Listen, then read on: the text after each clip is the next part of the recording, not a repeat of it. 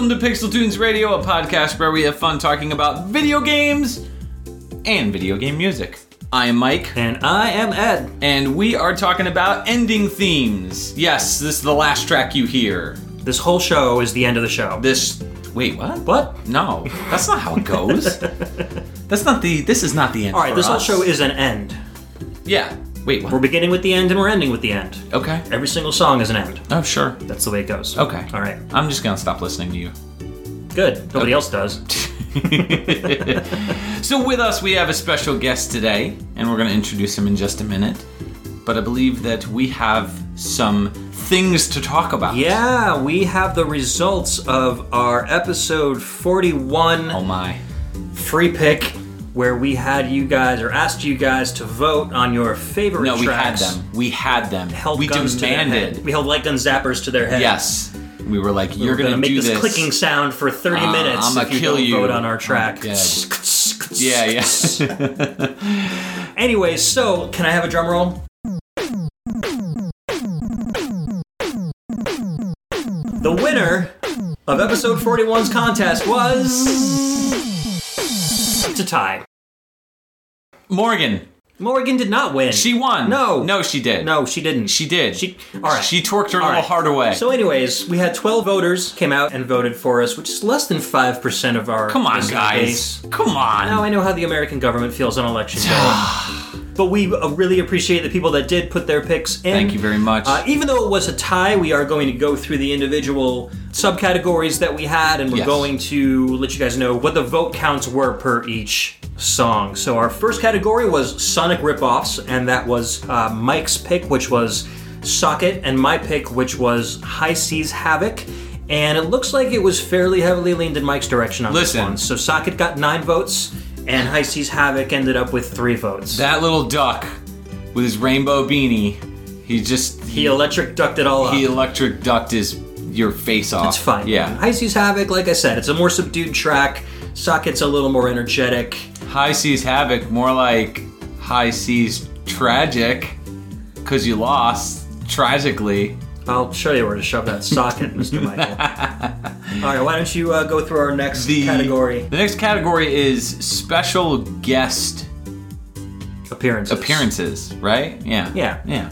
And uh, so the two tracks were the YY World 2 track, what was it called? Run Rickle. And then uh, the pair of Moji P10 from the Moji P10 game. Correct. And I won that one as well. YY World 2 won out. Barely, just barely. Seven votes. Seven votes versus five for Ed. That's all I got to say about That's that one. it goes. I'm So the next category was the songs you can twerk to category, and it was Mike's Morgan theme from Darkstalkers 3 versus my Blinx 2 track from Right. the Xbox. And uh, you know, people just don't like watching Morgan twerk. I won out, eight votes to four. You know what it is? People didn't close their eyes.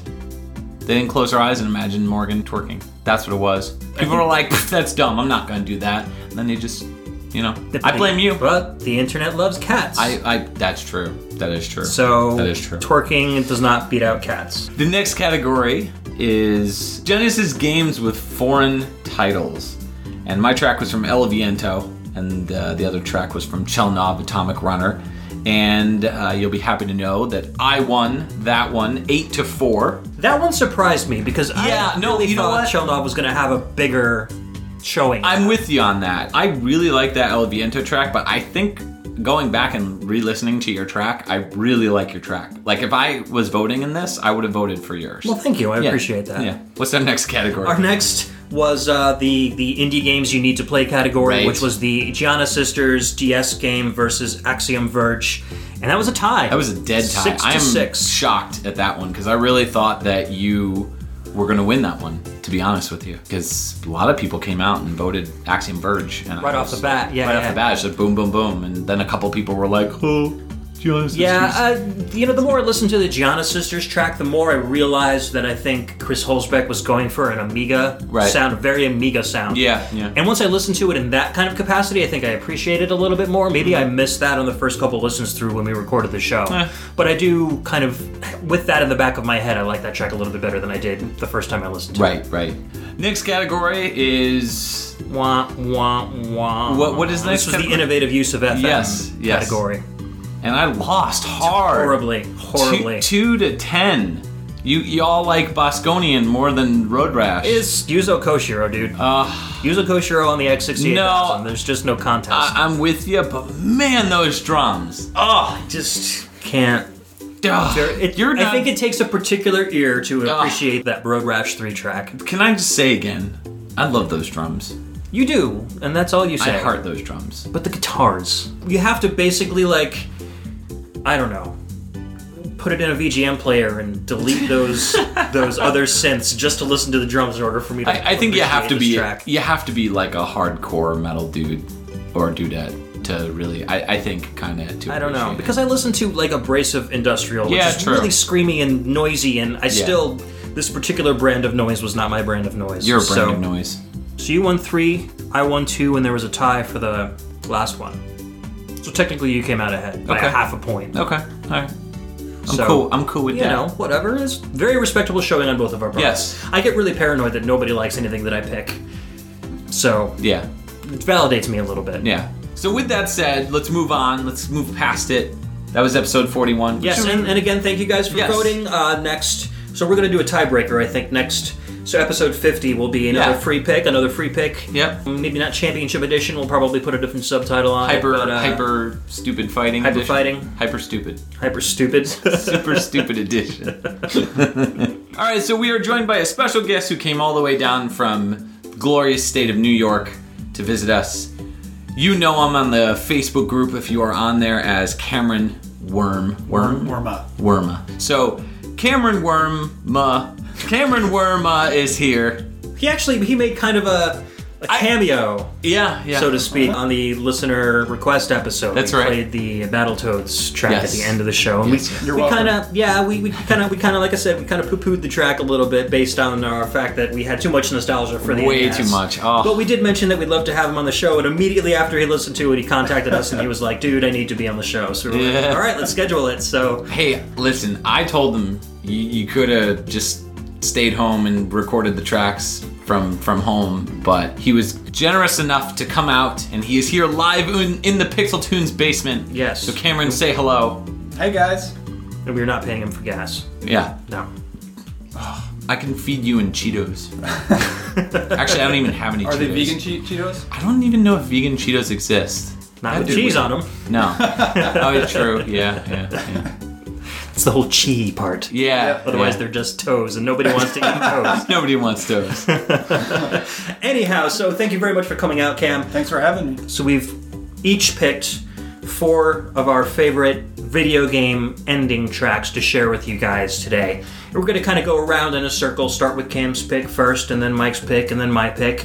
And so we've got a lot of really good, eclectic music. It's kind of Nintendo heavy, but that doesn't even make a difference because um, even the Nintendo tracks are all very, very different sounding. So yeah. let's no, get no track sounds the same. yeah. So let's get right into it. Um, Cam, why don't you introduce your first track for us? Uh, the first track I'm going with is from a what I think is a pretty underrated, underappreciated, kind of unknown entry in the Blaster Master series for the PS1.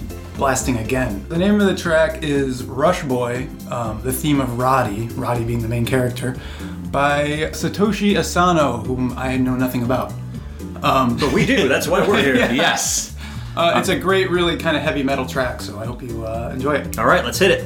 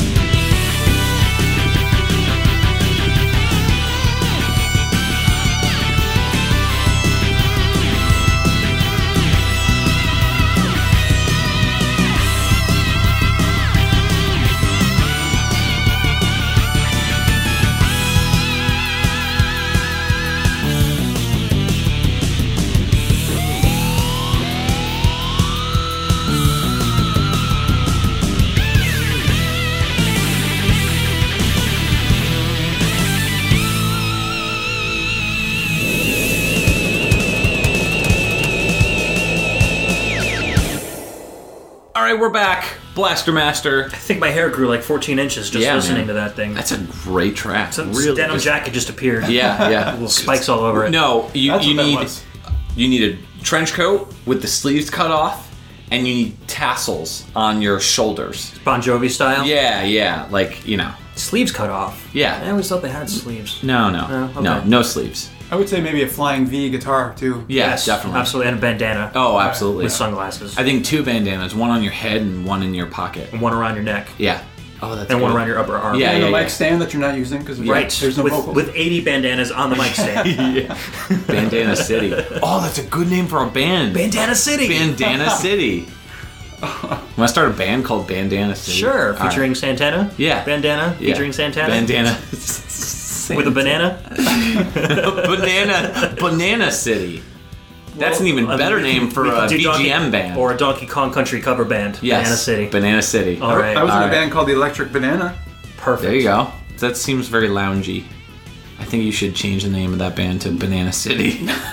Neon Banana. So, um, tell me about your experience with this Blaster Master game because I've only played it very briefly, and you must have beaten it. I have. Yes. So tell me about it. It was a while ago that I played it and beat it. It has a much more of a Metroid feel than the original game, where there's a lot more exploration, going back and forth, a lot of power ups and upgrades.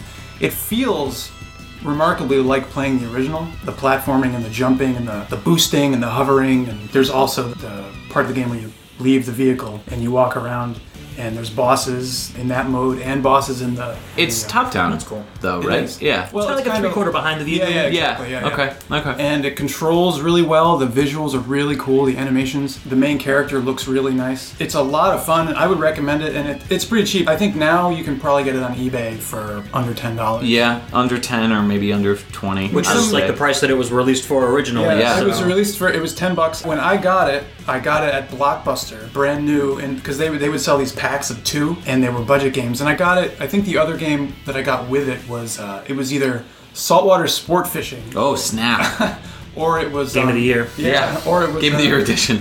Mortal Kombat or uh, what is it? The Mortal Kombat trilogy. Okay. Okay. But it was definitely worth. It was worth the twenty bucks. Yeah. To play that one game. Definitely. I Totally. Definitely recommend it. Cool.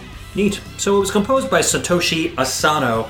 And so this track within the game is kind of unique because it's the only streaming audio track with live instruments that's that's in the game. Right. All the other tracks are using the PlayStation sequencing, like the MIDI style sequencing Right. engine. So uh, Kevin and I kind of agree that the music sounds a lot like an enhanced Super Nintendo soundtrack, and it's really, really good. With the exception of this particular. Right, yeah, this Right, one sounds right. more like 80s 80s yeah. metal, but Yeah. the rest of it's very it's a little more electronic sounding, a little more chiptune sounding, but with guitar samples and uh, some really good percussion and keyboards. Yeah, It's yeah. just a really good all-around soundtrack. so I'm going to end up probably putting it up on my on my forum thread eventually. Cool. It's, it's got some good stuff going for it. Sunsoft had a very strange kind of pattern with their music specifically. They reigned supreme in the NES era. I mean, you got Mr. Gimmick, uh, Blaster Master, you know, the original Fester's Quest, you know, mainly Naoki Kodaka, which we'll talk a little bit about him a little later. But they had this like reigning championship of awesome music on the NES, and then the Super NES and the 16-bit era, they were kind of like, eh. Yeah, they, more to- mediocre. They yeah, weren't bad, but yeah. their songs didn't stand out among the other titles that were on the Right. system. And the PlayStation era, they kind of were still there, and they were doing a lot more like really lower budget titles like this. And so I kind of think that they kind of went back to their roots a little bit, and were like, let's just make games fun. Let's make Yeah. games with fun soundtracks and you know deep soundtracks, like really great sounding stuff. To this day, I get Sunsoft and Hudson Soft mixed up. Oh yeah, yeah. Hudson Soft is the one with Bonk. That's the best way to remember it. Uh, so Satoshi Asano also composed music for Daffy Duck Fowl Play, Astra Superstars, and Shanghai Pocket. He worked on sound effects for TRAG, Tactical Rescue Assault Group, which was kind of a really bad Resident Evil clone that came out on the Uh, PlayStation. Yeah, that one has really bad voice acting. Terrible voice yeah. acting. Oh, Yeah. Speaking of which, this Blaster Master game, possibly the worst voice acting I've ever. Oh, now we gotta Really? play it. It's bad. Now I That just gotta play cemented it. my It is whole- bad. Yes. Man. And then uh, he worked on Riven, the sequel to Myst, Oh wow. which is interesting because I know that's not a Japanese developed game. Yeah, and so Myst- I don't know if he did a port or or what. The and then he also worked on Real Myst too as a technical artist. That's weird because yeah, Myst One and Myst Three were were done by American composers, if I recall. Yeah. Well, it wasn't. He was technical. Yeah. It was a tech. he- Maybe he worked on the PlayStation version. Okay. Sound data is what he was. You're a technical position. I am an IT guy. You're, yes. you're a lot of things. Thank you. He is. He is a lot of things. I'm a things. technical You'll learn that quick. guy. um, so sound data, he probably implemented the soundtrack on the PlayStation. Okay. And then on Real Myst, he probably did somewhat the same thing for for other Japanese consoles. Anyway, so definitely check out Blaster Master Blasting again if you hadn't. It's a very underrated game. Definitely worth a play. I'm just gonna go play it so I can listen to the terrible voice acting. It's like my bread and butter. Do it. Love vo- terrible voice acting. Oh man. So the next track is also a Sunsoft track. That's true. Coincidentally. yes. And it's Journey to Silius. This is the ending theme from the NES game written by Naoki Kodaka.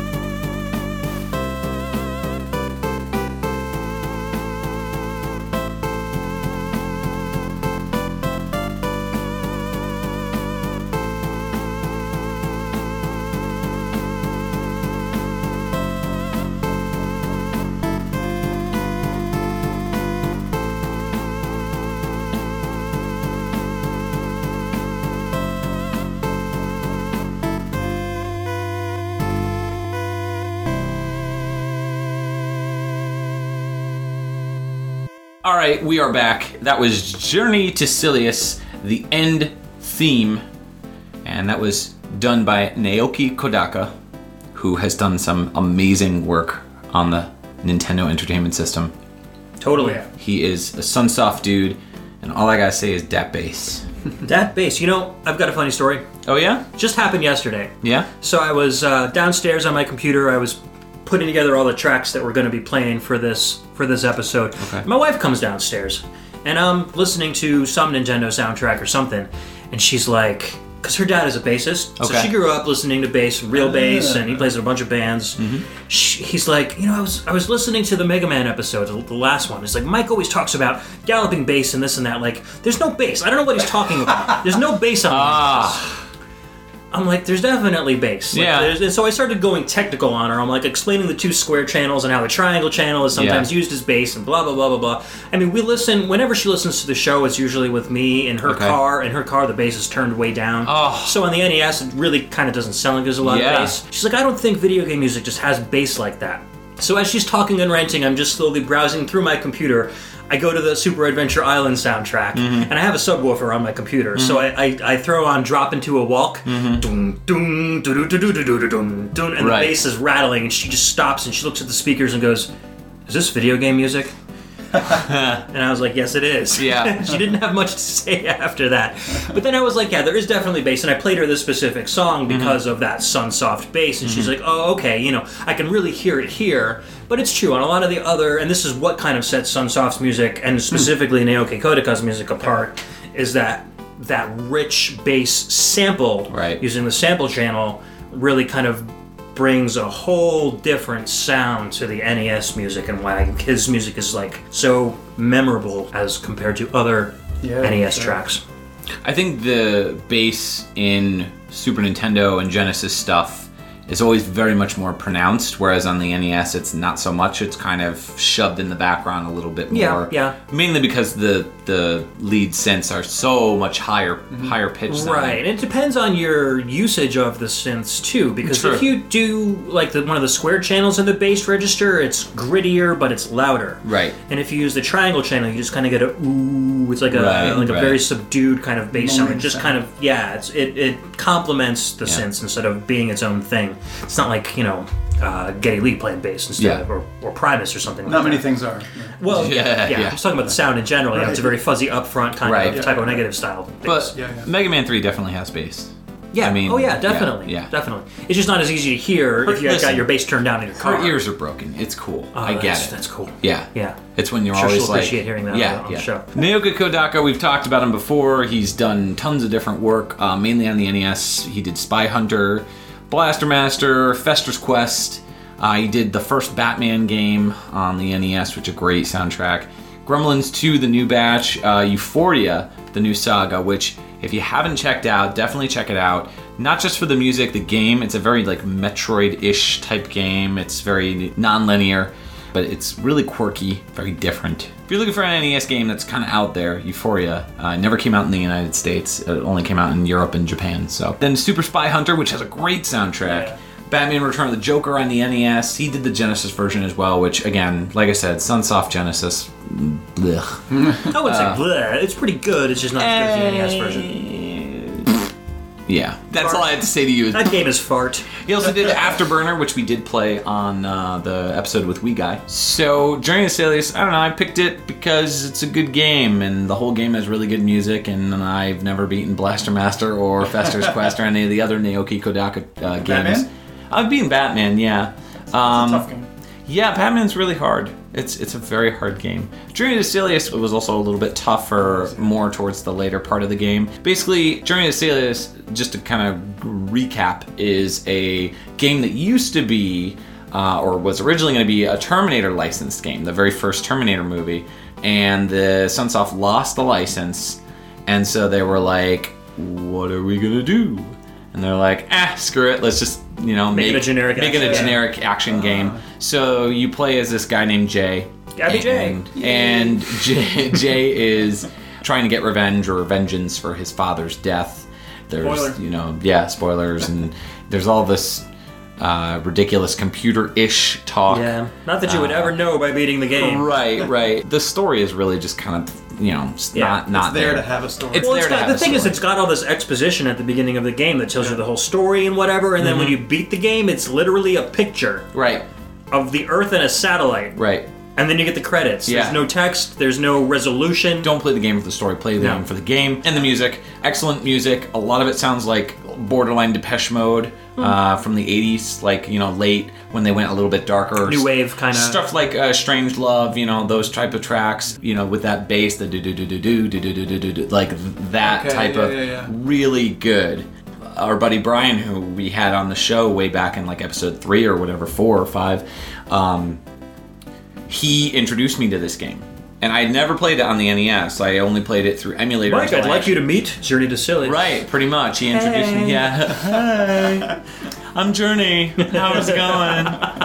so yeah, no. Uh, he introduced it to me, and I played it on emulator only for years until I finally picked up the game for like I don't know five bucks someday. And uh, it's a really fun game. It plays kind of like Mega Man mixed with like Contra. I'd say. a Okay, little bit. okay. I, s- I can see that. I, I see definitely the- see the Mega Man I influence. see the Contra more than the Mega Man. Actually. Really? Really? Yeah. When I first played it, I was like, this is a Mega Man ripoff. I just felt like the jumping mechanic and everything felt very Mega Man to me. The jumping mechanic has a bit of a way to it. I mean, I reviewed this game way back in episode or season one of. Dude, you haven't played this game. I think it was actually the season finale episode. So, um, if you want to know a little bit more about it, check it out. Also, check out Happy Video Game Nerds review on it. Excellent review, way better than what I could have done, in my opinion. Props to him. Well, that's just your opinion. No, he, he does some great reviews. So the next track is one of my favorite games, one of my favorite endings of all time. Ed picked it, which is weird because I didn't pick this. I know. I know. And for once, I'm picking a I Castlevania know. track. That's weird. So this is the ending theme from Super Castlevania 4 for the SNES, composed by Masanori Adachi and Taro Kudo. Enjoy.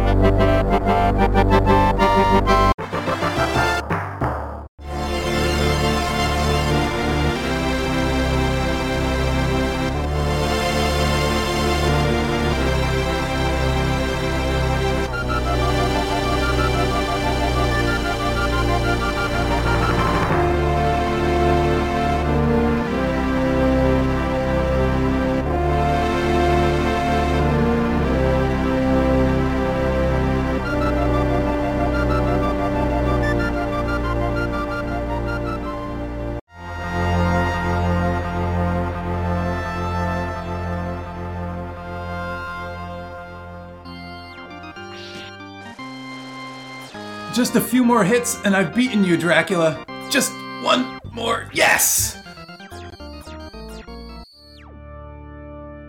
That's one more game to add to the beaten list. Hello there. Ryu Hayabusa? It's been ages. I thought you were dead. No, no. Pizza Ninja was hugely successful. The pizza was so good, I, uh, I kinda got out of shape. I couldn't really do that ninja stuff anymore at 300 pounds. Wow, you look great now. Thanks, man. I got that new app, Couch to 5 Assassinations a Day. Works wonders. a- anyways, I I see you've beaten this game. Looks like you need End Be Gone. And be gone. That's right. Video games are fun, right? But when you beat them, you have to stop. End Be Gone turns any linear video game into an endless one. Just watch.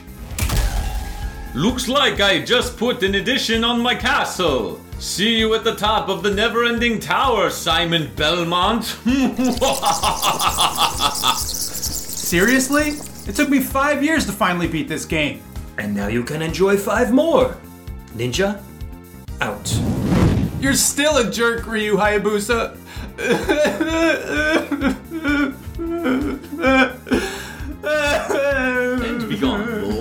on video games, not to be used on failing marriages, sick pets, or delicious milkshakes. Side effects may include crying like a whiny baby, throwing the controller across the room, and cravings for delicious milkshakes. Offer not valid in Fairfield County.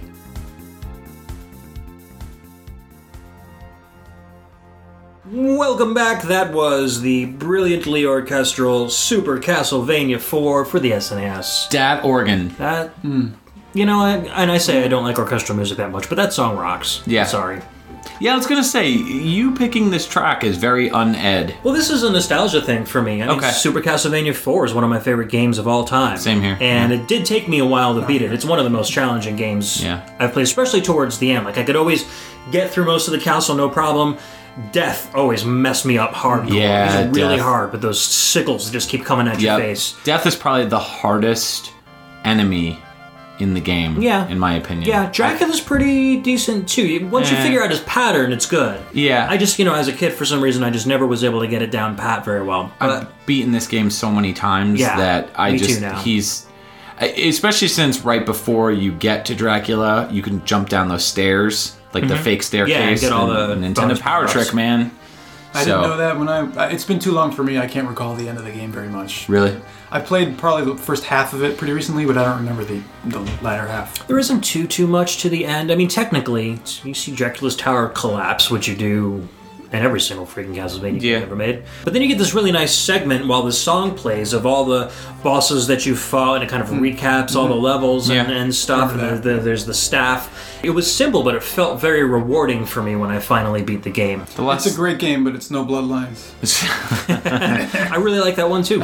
yeah, Bloodlines is really good, but uh, Super Castlevania 4 takes the cake for me. It does for most people. Yeah, Yeah. I mean, I just I got a Genesis so late, and I don't think I had Bloodlines of like my original selection of Right. Genesis games. So this was just the Castlevania that I really grew up with because I didn't even really play the NES Castlevanias that much. I played two, and that was it. Yeah, me too. Really. Uh, So this was like the Castlevania game for me. Right. I don't know. I just I really like the sweeping violins and like the little Mm-hmm. those staccato flutes that come in. It just this is the first time you really got to hear like music that really sounded like a full orchestra Yeah. on a video game. I mean, it's just the Super Nintendo working at possibly some of its best sounding instruments as far as the actual audio goes. The compositions are great, of course, yeah. but man, especially like earlier in the game, that flute on that on that level uh, where you're going through the uh, caves, just phenomenal. and the percussion sounds really. Oh, uh, really Timpani bombastic. drums are yeah. very very powerful. Yeah, the kettle drums. Timpani Yeah. sound good, but I found that there there's kind of a lack of sustain on the drums. yeah, They just kind of.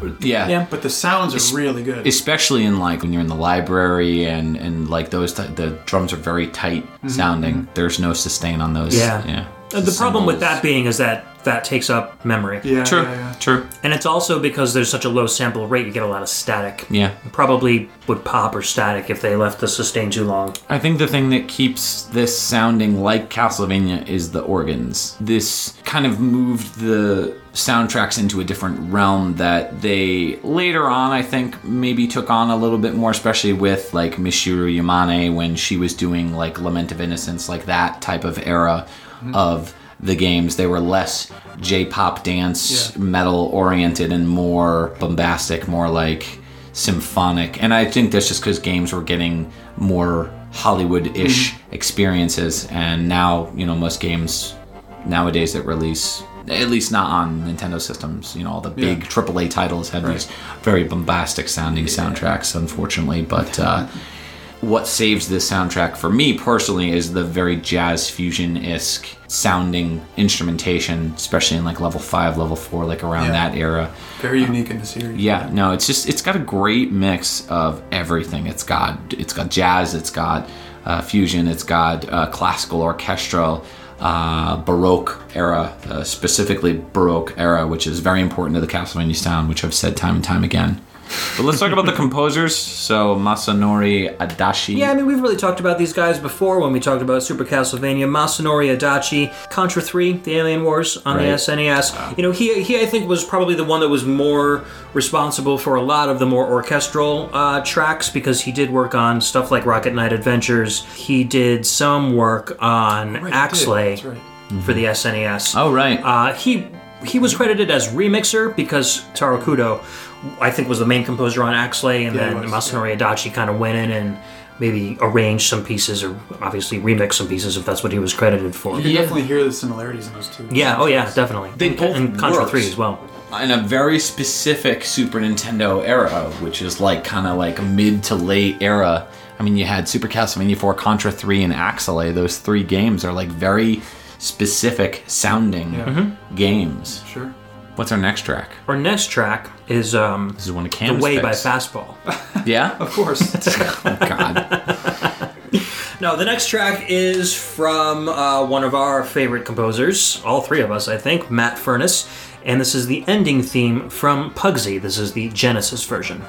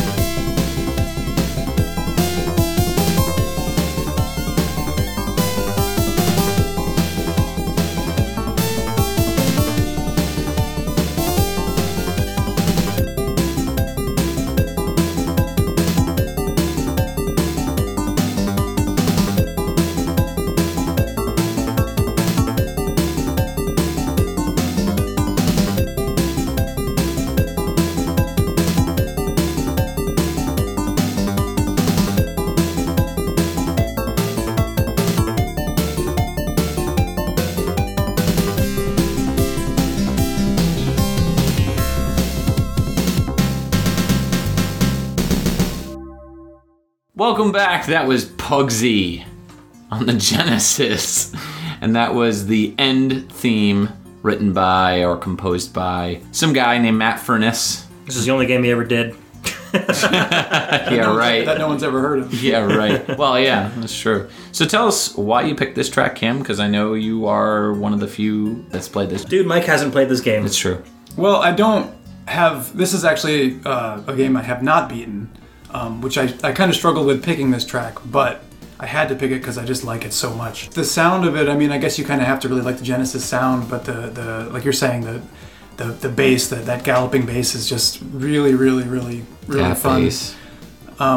And the, the tones of the uh, the instruments, like that that sort of like chimey vibe, sort of marimba sound in the background. Yeah. Are so crystal clear in the Genesis. The ending just has this really, it's punctuated at the end. It just kind of bum, bum, bum, bum, bum, bum, bum, bum. And it really feels like the end of the game and you've achieved, you've beaten it. And it Right. just, you It's a nice sense of finality. Yeah. But again, I can't really say from experience because I haven't beaten the game. Right. It's just, it's just what it sounds like to me. I, I just had to pick this, this track. I love it so much.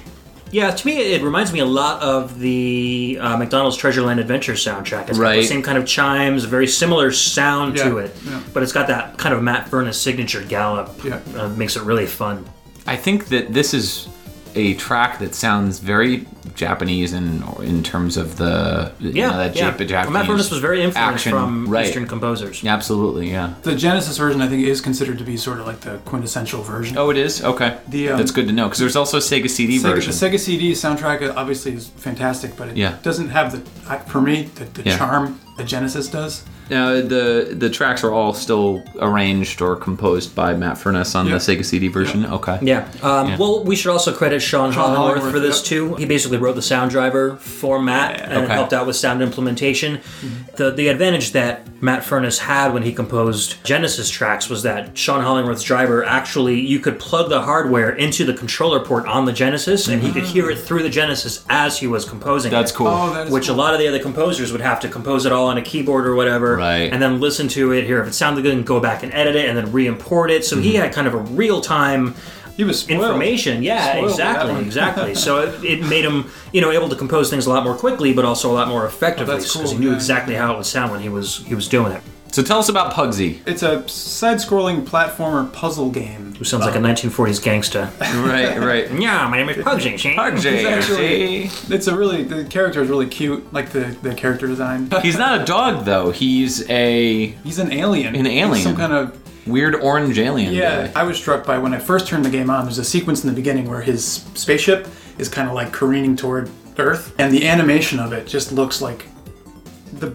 best kind of animation you'd see on the Genesis. It's amazing. I haven't played the game much yet. I've gotten through the first several levels. It's fun. Mm-hmm. Not everyone agrees. It is fun. I know Ed was saying it's a little stiff. I haven't played it personally, but you said it was a little stiff. Yeah, stiff. reviews are mixed. I mean, if you go Yeah. on, on Yeah, the internet, you people that really really enjoy it. It's it's not one of those games where everybody is like, "This game is terrible." Right. It's it's mixed. So it's not Global Gladiators. Where everybody thinks it's terrible. Yeah. Right. Except you. Except me. Except you. It's a good game. It's not. You did it. You did it. All right. So that's Pugsy. And Matt Furness we've talked about. Now the guy who did the sound drivers for that, what was the name Sean again? Hollingworth. Sean Hollingworth. Sean Hollingworth. Has he done sound drivers for other Matt Oh Furness? god! I All mean, of his he, he yeah. Oh, Matt all of Furness. Matt he and Matt Furness's. Furness worked very closely together. He's the guy that actually hired Matt Furness on Okay. to work with him Right. on soundtracks and Okay, stuff. So, okay. Uh, so the next track we're going to play is a game that is uh, the internet hates. It's Chrono Trigger. Yeah. Chrono Trigger. Nobody likes this game. No, terrible. I love this game, and we'll talk about it in just a minute. But we wanted to play the final track that you hear. It's called To Far Away Times, and the track was composed by Yasunori Mitsuda.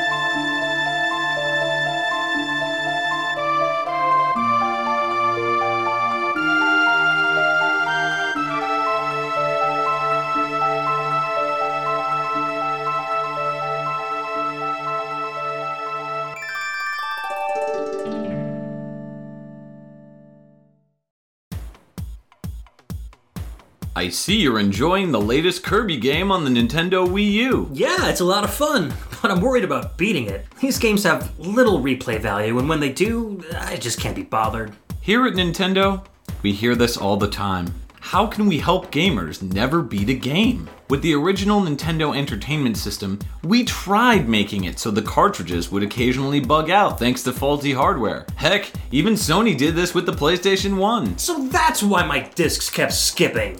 Even Microsoft's guilty. Oh, ah, Red Ring of Death, you charlatan. You got it, but now gamers expect more from their games. Downloadable content, online play, leaderboards, achievements, and you can have all that without ever beating the game, just like in the old days. With the Nintendo Never Entertainment System, or the NNS, you'll never beat a game ever. Oh, how does it work? I'll show you. See, here's the latest Chrono Lagger. Oh, right, I've heard about this game. It's like a spiritual prequel to the remake of the sequel of Chrono Trigger. Very good. Well, in Chrono Trigger, you got 12 endings, but in this game, you get zero. When you finish Lavos Jr.'s final form, you get to go anywhere and do anything you want, except beat the game. You mean I can finally finish plotting how to make the Crono Marle Lucca love triangle happen? Yes, all that and more. Endless possibilities, except beating the game. The Nintendo Never Entertainment System, now only $45,999.01 with monthly fees for server upkeep starting at $300 per family member. That's a bargain? Yes, that is a bargain. We know. It even comes with a free amiibo. Call 1 800 255 3700 today. Note this product is not the finalized version, and ending theme songs may play when combined with the Super Game Genie. Nintendo is not liable for indecent insertions of amiibos. Each Nintendo Never Entertainment System comes with one amiibo. Amiibos not sold separately in stores. Collect all 400. If you have had ear canal surgery, a pacemaker, or are frightened of clowns, do not use the Nintendo Never Entertainment System alone or with friends. Sizes may vary. No supervision required. Please set up with an adult. Children over 30 may need a parent's permission before playing online. No purchase necessary. All right, dry your tears. Come on, guys. Just Whatever. it's okay. It's okay. Ah. Chrono Trigger To Far Away Times. is a final track that you hear in this amazing game. I am total fanboy. I'm about to gush. One of my favorite RPGs of all time, if not like top two. Like this and Final Fantasy VII. Oh, wow. Yeah. Oh yeah. Freaking hyped over this game. I mean, I was. I remember being in seventh grade like that spring and just like drawing both Yoshi from like all the Yoshis in Yoshi Island and the characters from Chrono Trigger. Like just drawing them and then penciling them and stuff. Just like, oh my god. So hyped. So, Crono Trigger, you play as this character named Chrono, and uh, it's an RPG. So you wake up, and your mom's like, "Get up, time to you know go to the fair." And you show up, and your best friend Lucca is there. She's an inventor. Her and her father are there, and they're showing off this awesome time portal thing. It's it's, it's, It's like, not a, time it's like a portal. DeLorean with a fusion reactor on the back. Well, it wasn't originally meant to go back in time. It was more meant to move molecules from one side to the other. oh, so it was like a police box. Kind of, yeah. Yeah. And uh, yeah, I see what you did there. One of the characters that you meet, well, her real name is Princess Nadia, but she goes as Marle. all she, coming back to me. Yeah, I know, right? so you bump into her, and you actually knock her necklace off, and then you have the necklace. We're gonna go through the entire story. Yeah, I mean, yeah. because we're gonna be here for. yeah, no, basically, Talk more about the necklace. she got, yeah no no describe What it. did it look like? yeah so she so bottom line is it's a time traveling game where you go back in time and you rescue her and then you, you meet all these crazy So, this, cast the title of the song, characters. "To Far Away Times," kind of references these different time periods. that you go Absolutely, yes. You meet all these different characters throughout all these different time periods and all these different dimensions and eras of, of the real world, and it's it's a really fascinating game. The soundtrack was composed by Yasunori Mitsuda and Nobuo Uematsu. Now we played tra- a track off of this before in the RPG Battle tracks. Yeah, and we kind of talked about how Mitsuda became ill during the Right. composition Oh, of the track. yeah, Yep, and, um, Mitsuda became very ill. Just Uematsu because- had to step in and compose uh, a few I- tracks for him. I believe it was something with his stomach or something. He had ulcers. He, had ulcers. That's Yep. right. Because I mean, they were just really crunched for time, and so Nobuo Uematsu, I think he was like, "Oh, I got nothing going on," Mm. so he composed some tracks for the game as well. This particular track was composed by Yasunori Mitsuda, though, and it's just a very beautiful track. I mean, it not only references the beginning of the game with the clock pendulum drums later on, this kind of very somber kind of feel to it. Visually, the memories don't come back because it's been so long since I've beaten this game. Mm. But I beat this game like multiple times to get like one of the 12 different endings. I've beaten it multiple times to get the endings. So I cannot speak enough about how much I love not only this track but also this game. Actually, gonna get a little sentimental here, but this is the only one of I, I think two or three video game tracks or moments or whatever that have actually made me cry. So this, yeah, this song I got more than that. really, yeah. No, it's very. I've very. never cried over a video game. No? no. Baby. Wait, what? no, it'd be the opposite of baby. You Robot, man, robot. you man, robot, dude, I'll go with that. guy. Man robot cool. dude guy. Man, robot, dude, guy. So enough about me and my love for this game. Let's talk about your love for this game, Ed. Staring directly. at Kind of ambivalent about this game. I God, hate to Ed and, say I, it. Ed and I have the table flip. It's not an it's not an ambivalence, I guess. It's more of like I respect the game because I know that it's good. Right, exactly. Right. When I played it back in the day, you know, and, and, I've, and I, we were actually just talking about this before. I grew up. I didn't have any other friends that liked video games. It was me and my brother. We had Nintendo Power, but I wasn't able to share my video game experiences or thrills with anybody. So I always kind of kept it to myself. No, And- same here. And when I played Yeah. this game, it just it didn't leave that mark on me that I guess it did for a lot of other people. A because I wasn't a very big RPG fan to begin with, Mm-hmm. and B I just like a more sci-fi atmosphere. I like quote unquote cool stuff, I guess, and not so much not so much emotional stuff. Ouch! That's the difference. Ouch! No, but like when I say cool stuff, I mean like F Zero or like Final Fight. You or, like, more like gritty, darker things. Right. Run.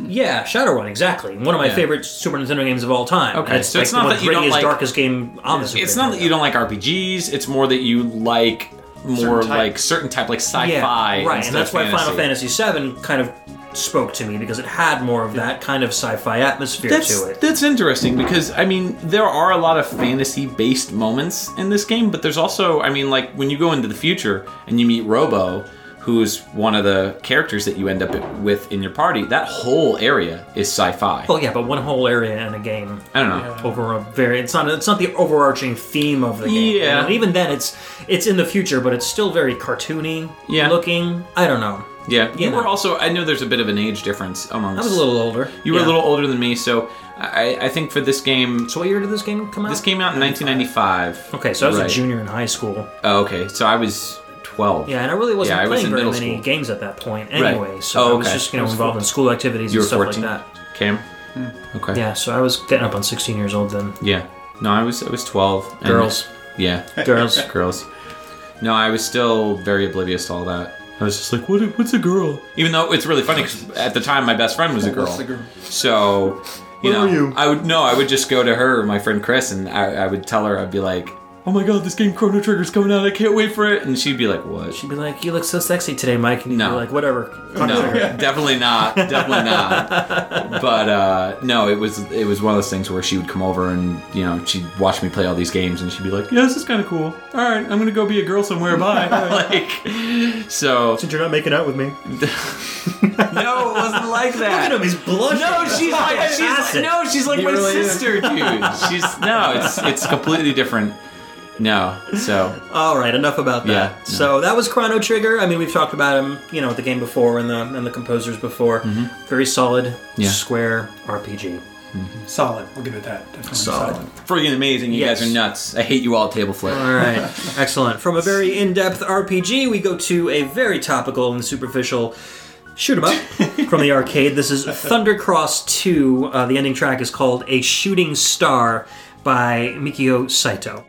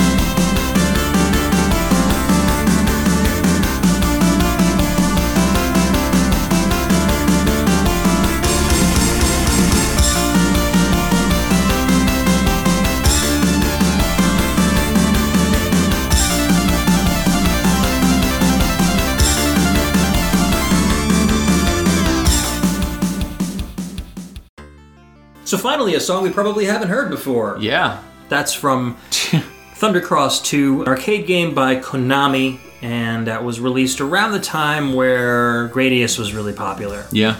So Thundercross borrows a lot from Gradius, except that it doesn't have the like manual power up upgrade bar at the bottom. So you pretty much just gather power ups like you would in a normal, traditional arcade shmup. But it ran on the same hardware that the original Ninja Turtles arcade game ran on. So it had really colorful graphics. It's very nice pretty good looking. animation. Yeah. The sound is good. It's only it's only monaural. I the first Ninja Turtle arcade hardware I was kind of weird because it had really really good sound, mm-hmm. but it was not stereo. Right. So you end up with I don't know. It sounds like a Super Nintendo, but you get NES monaural panning. So I really like this track, and I know I say that quite often, but you usually pick good stuff. Thanks. So good job. Good job. You did it. Yay! A Shooting Star is the name of this track. It was composed by Mikio Saito. Saito. Everyone's Yes. favorite composer. Oh yes. What is my, Mi- what has Mikio Saito done? More than you'd probably imagine. Really? Um, well, he started off on Super Star Force for the Famicom back in '86. Some of his more popular works that we've talked about in the past were the Ninja Gaiden arcade game. Okay. He wrote Iron Man. yeah, he wrote Iron Man. exactly. Wild Fang, which was an arcade game, it was a pretty cool shooter. Captain Tsubasa Volume 2 for the Famicom. He did, after uh, Thundercross 2, which was released in 1991, he did Gradius 2 for the TurboGrafx 16 in 92. Okay. Dracula X for the TurboGrafx CD. You mean Rondo, Rondo of Blood. Right, Castlevania Rondo. Yep, Akumajo Dracula X, as it was called right, in, right, in right, Japan. right, right. Yeah. Um, after that, Twin Bee Taisen Puzzle Dama for the PS1, and the Tokimeki Memorial games for the TurboGrafx CD. No, those are big games in Japan. Those are huge games in Japan, Yes. and the soundtracks for those games are like six hours long. There's Yeah. incredible amounts of music in those games. Koji Igarashi got his start on those on one of those games. Mm-hmm. Yeah, and yeah. that's that's when they were like, "Oh, BT Dubs, you know, you can work on any game. What do you want to work on?" He was like, "Castlevania." So Yep. Ta-da! And The rest was history. there you go. Anyways, so this game is a lot of fun. Um, it's very short. There's literally no story to speak of at all. It's two player, two, which is nice. It's kind of uh, a Cool. unique. You don't really get that that much in Gradius. Anyways, but the ending is fairly simple. You blow up this big boss, and then it's very similar to Contra, or uh, not Contra. It's very similar to Castlevania, actually, where you see like black and white images of all the bosses Okay. that you fight while this song That's is neat. playing. Yeah, and then the song is basically the star of the ending because as we were Oh, talking yeah. about while we were listening to it, it goes through so many change ups. Yeah. And that beat changes over and over and over again. And yeah, Cam was saying they're like real rock drums. It sounds Yeah. like, you know, Mikio Saito had some real experience behind a kit. Yeah, yeah, yeah. It's got the full hi hat going on and The the. ride cymbals and Yeah. triangles and all that stuff. Mm-hmm. It's really cool. Yeah, no, drum wise, it's it's really great, and I think just the composition's fantastic. It goes through so many different changes, and it it, it has almost an, I would say, a, a more Western vibe to it as well, Yeah, because a lot of the Western composers like uh, Chris Hülsbeck and those type of Amiga composers did in Commodore 64. They made these tracks that kind of evolved and build and build and build, and uh, with this, that's to- that's totally something that happens. Yeah, and percussion was a big focus on that too, Yeah. where the timing would change and you know the the, the beats would come in on different, or the hits would come in on different parts of the kind of the- starts slow and then kind of builds Yeah. into this like really rock based track with these very staccato beats and drums. So it's, a lot of good fun. stuff. And you know, again, the shame is that the arcade games usually you don't hear the sound that True. much. So a lot of these songs have been wasted over over time, and it's awesome that we could bring them to you. Yeah. What's our next track? Next track is another Square RPG. Yes. This is- Western developed though. Right, Yeah, Secret the of first. Evermore. This is the staff roll song. This is what Cam's pick, I think. Yep. Yep, yep. This is from Jeremy Soule. Oh, is that how you pronounce it? Yes, I never knew that. Cool. Well, now you know. Today you learned. The more ask. you know.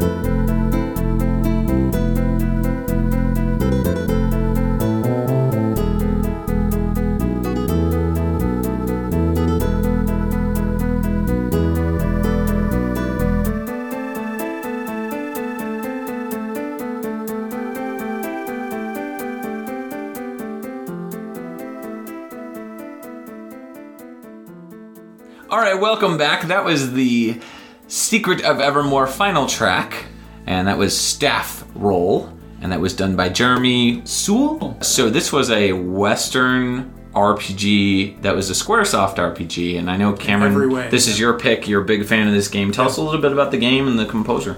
Um, Well, the game is kind of widely sort of criticized for for sort of looking like Secret of Mana, but not quite getting there. Because Right. people love Secret of Mana, obviously, or Mana, however you want to say it. Mana Mana. Yep. It's all the same. to Let's call the whole thing off. I think A lot of people were hoping for a uh, Seiken Den- Densetsu Seiken Tetsu. um, Or, yeah. entry in, in, in that. So when they got this, people were kind of disappointed. Yeah, which is weird to me because the only I don't know, I mean the internet wasn't around back then. So I mean it was, but it was like AOL. AOL, yeah. You know what I mean? Yeah. So I remember going on AOL and like looking up Chrono Trigger stuff Yeah, back yeah, then yeah. because that was the same year that I got my PC. Mm-hmm. I got an app, IBM Aptiva. Yeah, oh, You remember those? I do. but I remember looking up stuff, but it wasn't to the level that Nintendo Power covered. I mean, you would get new stuff, but nobody talked about, you know, Seikiden Densetsu or Yeah, whatever. yeah, yeah. So, Secret of Mana, when they posted stuff about that in Super Nintendo, I don't ever recall them talking about the sequels. So, I always had heard that people were looking forward to sequels right, right, to right. games that they never announced for the US. And I'm mm-hmm. kind of like, I don't ever remember these sequels talked about. So why is it that people got all bent out of shape that we got Secret of Evermore instead of Secret of Mana 2? I think they they I mean it's even in the title, Secret Hmm. of Evermore. I mean, people kind of were like, "Oh, it's a it's an entry in the series." Right. But it's not. Yeah. I mean, it, it doesn't it, it's only very superficially. They should have called it just Evermore. You know what I mean? I would have been okay with that. yeah, yeah, Yeah. That would have made more sense. It would have made ever more sense. Ah, ah, ah. Ed's all Um, quiet. He's giving me this like death stare. That no. Anyways, Yeah, anyway, the, the game, I mean, it's um it looks a lot like Secret of Mana, Mm-hmm. like superficially. It has like the same kind of menu. it's kind of dark, if I It remember. is it is kind of dark. Yeah. But the, the, the, the fact that it resembles Secret of Mana is only, it was intentional, but nothing was copied directly. They, they weren't allowed to do it, apparently, the Mm-hmm. development team. This was the, the formation of Square America, or Right. whatever they were called. That's right. This was their project. Okay. And they were told, make a game that resembles Secret of Mana. So Mm-hmm. the uh, lead programmer was like, okay, well, we can't copy anything, so they had to build it from the ground up. Mm-hmm. So they kind of copied the, not copied, actually copied, but they, they made the menu system and the, the gameplay with the charging of the weapons. So they built it from the ground up, but they made it look Exactly. it's like very influenced. Yeah, Right. Yeah, yeah, yeah. yeah. And it's uh, other than that, it's got nothing in common with with the Mana series. But it, it, it, it the story is it you're this this kind of adventurous little kid who, who's not little kid. I mean, he's like probably like a you know, twelve. Yeah, I think that is another reason why I never played it. Yeah, he's, Yeah. He's like a movie buff, and he and his dog are, are they're like buddies, and Mm-hmm. they go to the theater and watch movies, and so a lot of the a lot of the story kind of centers around has a lot of like old movie cliches and Okay. stuff in it. There's a lot of like pop, pop culture Right, references. yeah, yeah, Right. yeah.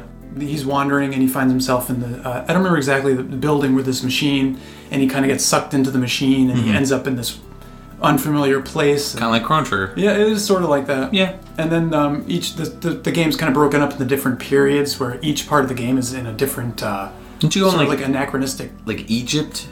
Isn't it No, Egypt? there's a pyramid. There's Right. a pyramid level, but That's what it was. But that actual area of the game is more like uh, ancient Greece, really, Right. than anything. That's weird. And there's like a very steampunk Definitely. feel to the game. Yeah, yeah. That's why I kind of always felt like this would be a good game for you, Ed. But yeah, that's you- what I was. That's what I was Yeah, saying. Yeah. yeah. Yeah. 'Cause Again, it's not. not an RPG fan, so Yeah, you no, know, I know. I play very few. Which of is them. weird because you like Earthbound. Yes. It's weird that the one. I mean, there are exceptions to the rule. Sure, you sure, know. yeah. No, no exceptions. Not, not not being an RPG fan doesn't mean I hate RPGs. It Right. just means that it takes a very specific RPG to No, kinda I'm with me. you. I'm with you. Uh, like I said, you know, RPGs got to be Japanese, got to be have a cast of at least seven to ten. I hear you. That's it. Yeah. Like good story, good characters, enjoyable. And I think that's kind of what turned me off on Secret. I remember being hyped about Secret of Evermore, but not like Because you like Secret of Mana. because probably. well no, actually I never played Secret of Mana, believe it or have not. not? I have hadn't? I have oh, not. Oh, wow. I know, believe it or And that was not. one of the ones I beat. Yeah. Funny story. I have the box. I have the manual.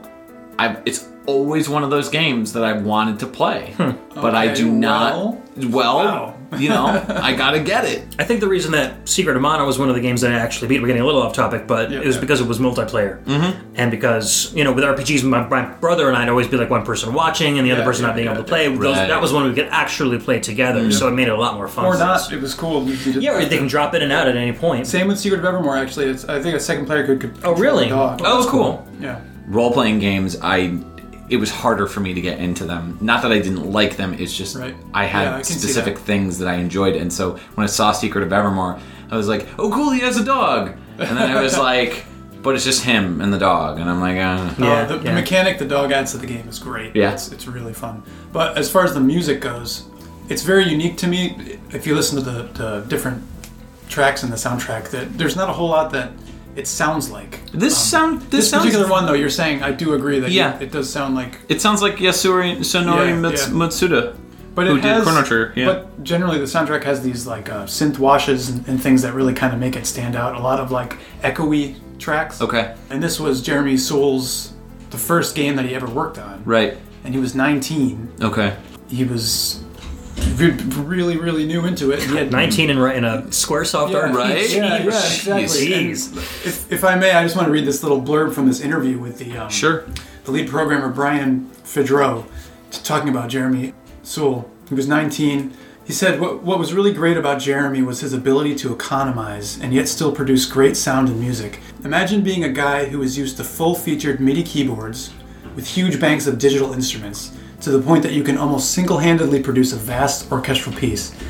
Then imagine you get a job writing low fidelity SNES sound and music with strange and clunky proprietary software fitting into memory smaller than a single cluster on a modern PC's hard drive. Most people would sit down and cry and then go out and find another job. Not Jeremy. He muttered a bit and then made it work. So he it's he sounds like he really sounds like a genius, you know. He mm-hmm. kind of has like this thing about him where I just feel like this guy knew what he was doing from the, the very beginning, and it's a beautiful soundtrack. Well, I mean, back in the day, and we've talked about this before, but you had to be not only a composer, but you also had to be a technician in a lot of ways. Yep.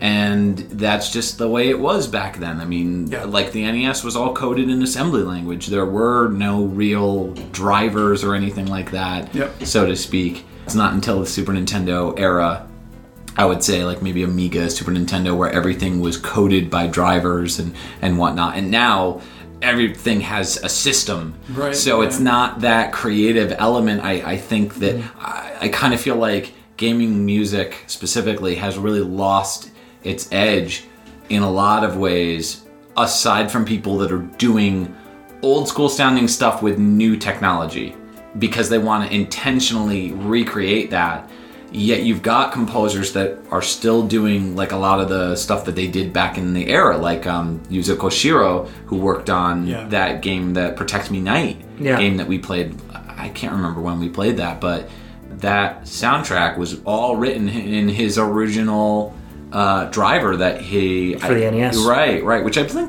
didn't his sister work on the driver or some, some family member because th- that they have that whole group Yuzo Koshiro and his family Yeah, his sister's that. a sprite artist. Right, right. She does Oh, artwork wow, for games. that's- yeah, isn't that cool yeah His whole family works in right video games. yeah yeah so pretty nifty Neat. Yeah. so yeah this game i really wanted to like this game but just i don't know what it was about it i i, I It's got a certain appeal. I I think I, I, I really expected a, a lot more of a Secret of Mana influence. I mean, I think I, I think I rented it when I was a kid, and I think I played through a little bit of it and was like, this is not similar enough for me Yeah, to really continue to enjoy. Critiques people gave it. Yeah, if, if, if I hadn't played Secret of Mana and enjoyed it so much, mm-hmm. and I played Secret of Evermore first, Yeah. I probably would have given it more of a chance. But it's kind of like you know when your favorite band releases mm-hmm. a second album Yeah, and it yeah. sounds different, even though it's good. Yeah. If you're not if you if you're not expecting that different sound, It's not what you made just, you. It's not what draw you to it. Drew you to it in the first place. Right, right, Right. and then sometimes you go back to it years later, listen to that same album, and you're like, mm-hmm. "Oh, this is pretty good," Right, because now yeah, you know yeah, what yeah. to expect from it. Right, so, right. You know that might happen if I went back to Listening this to it game. with a but- fresh perspective.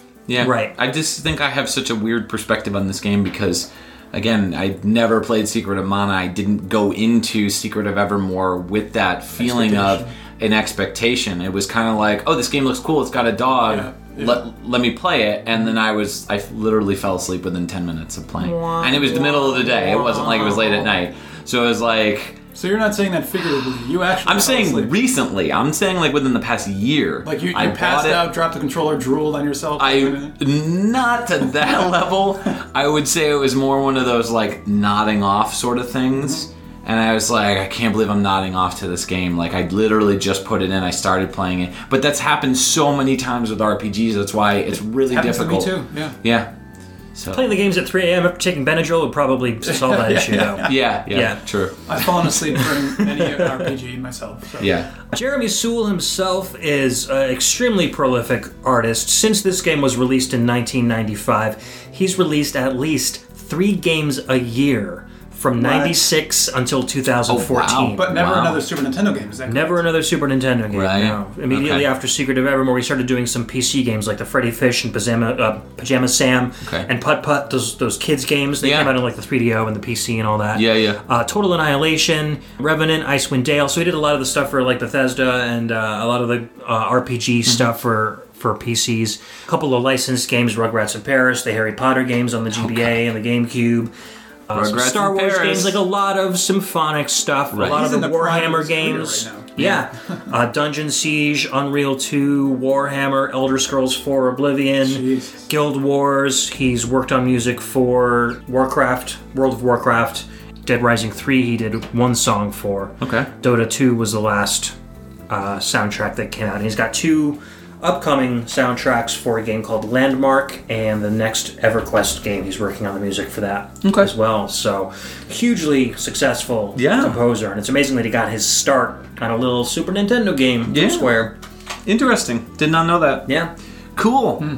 Well, our next game, I don't know. This some guy wrote this track, and it's from I don't know some some Zelda game. Kaji Kanda? Yeah, something Kanji like Kanda that. I don't know. Kundo? Let's let's just give it a listen. All right, this Yeah. is Zelda.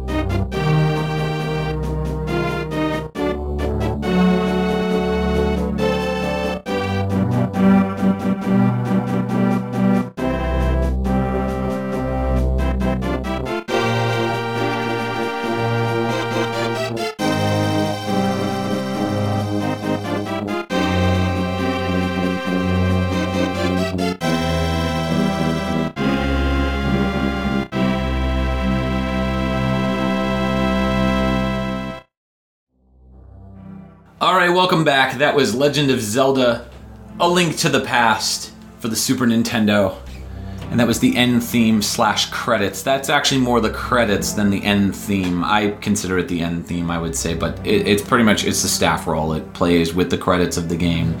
It's a very somber feeling when you beat this game. I mean, I remember getting hyped again for this game, Nintendo Power. I was reading about the game. I read the comic book that had come out in every issue, and it.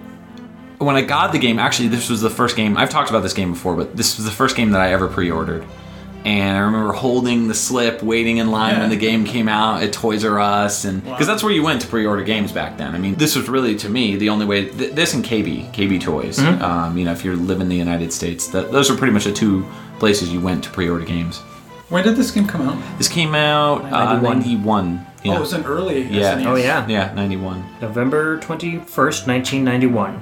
It was definitely a holiday release, and I remember holding the ticket, waiting in line, getting the game, sitting down and playing through it, and it was definitely one of the first games that actually now that I think about it was definitely the first Super Nintendo game that I beat aside from Final Fight, if I recall. Yeah. That's a cool memory. and I just remember it being a very like large experience, mm-hmm. sure. and that you beat the game, and you kind of like have this like wave of like this breath of fresh air, like I did it. Yeah, yeah. Oh my God, Ganon was so hard yeah. because you you get to Ganon and he's just ridiculously hard in It is this game if you don't know the pattern. battle, yeah. Yeah. I vaguely remember. It's Yeah. been a long time. I mean, you beat Ganon, and then you're kind of given this showcase of uh, all the characters that you met throughout the game, and you know, like your uncle comes back, and everybody's all happy and cheerful, and this, this the theme that you hear is not the, this theme, but the music that you hear is very uplifting. It's like you did it, The congratulations. epilogue theme. And then as, Right. as you and Zelda are walking through the town, she trips over a rock, bangs her face, and dies. Right, Yeah. right, right. Yeah, yeah. my yeah. favorite part of yeah, the game. Spoilers. It happens in every Zelda game, doesn't it? Spoilers. Zelda dies. Yeah. know. That sounds like that sounds more like the ending of an Earthworm Jim game. Yeah, yeah. Cow falls on her. Ow, no. So, you beat the game, credits roll, and this is what you hear. And it's it's a very quiet, somber kind of like. You, It builds quite a yeah, bit it does build, and, and, and it introduces the main overworld Legend of Zelda theme Yep. towards the end of this song. But I just think it has a very, it's a very like final moment, and it's it. At that age, I can remember like beating the game and then being like, now what? Right. because no other Zelda game came out, at least in America. But after that, you were kind of like, is that it? Like, is Zelda done? And then, of course, they years later came out with on the N64 Ocarina of Time. When did Link's Awakening come out? That's that's a good point. Link's Awakening came out, I think, maybe two years, two years Prior. later. Yeah, oh. no, two years later after. Yeah, if I recall, because Link to the Past came out, and then they used the same art design Right, and yeah. style for for that. Yeah, for Link's Awakening. So, yeah, Legend of Zelda: Link to the Past is definitely one of my favorite games of all time.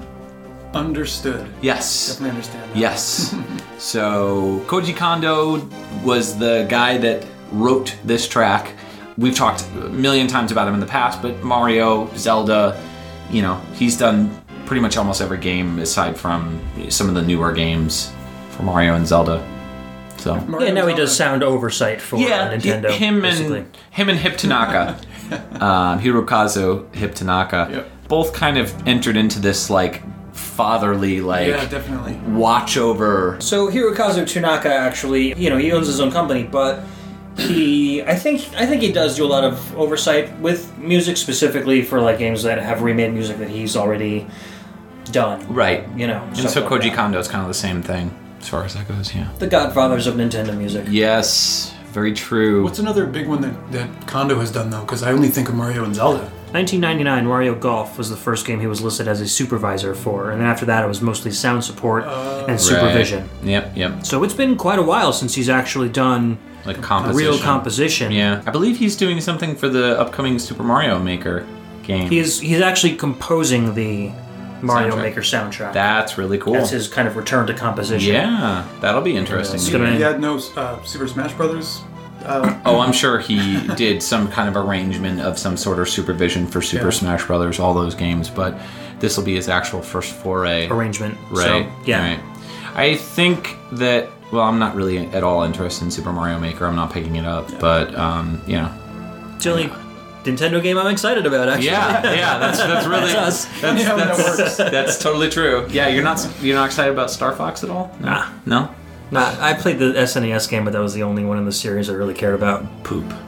You know, whatever. Yeah. Bunch of guys flying ships. Hey, bunch of bunch of Getting off topic. anthropomorphic men and women. You Thank like you. those furries, not me. All right, moving on to another Nintendo track. Well, Nintendo System track. yeah. This is Mother 3. Yeah, you're going to hear a lot of kind of parallels between the Zelda track That's true. and the Mother 3 track, and that this is a very slow building, and by the end it sounds very different than how it started. So this is called 16 Melodies. This is from Mother 3 on the Game Boy Advance from Shogo Sakai.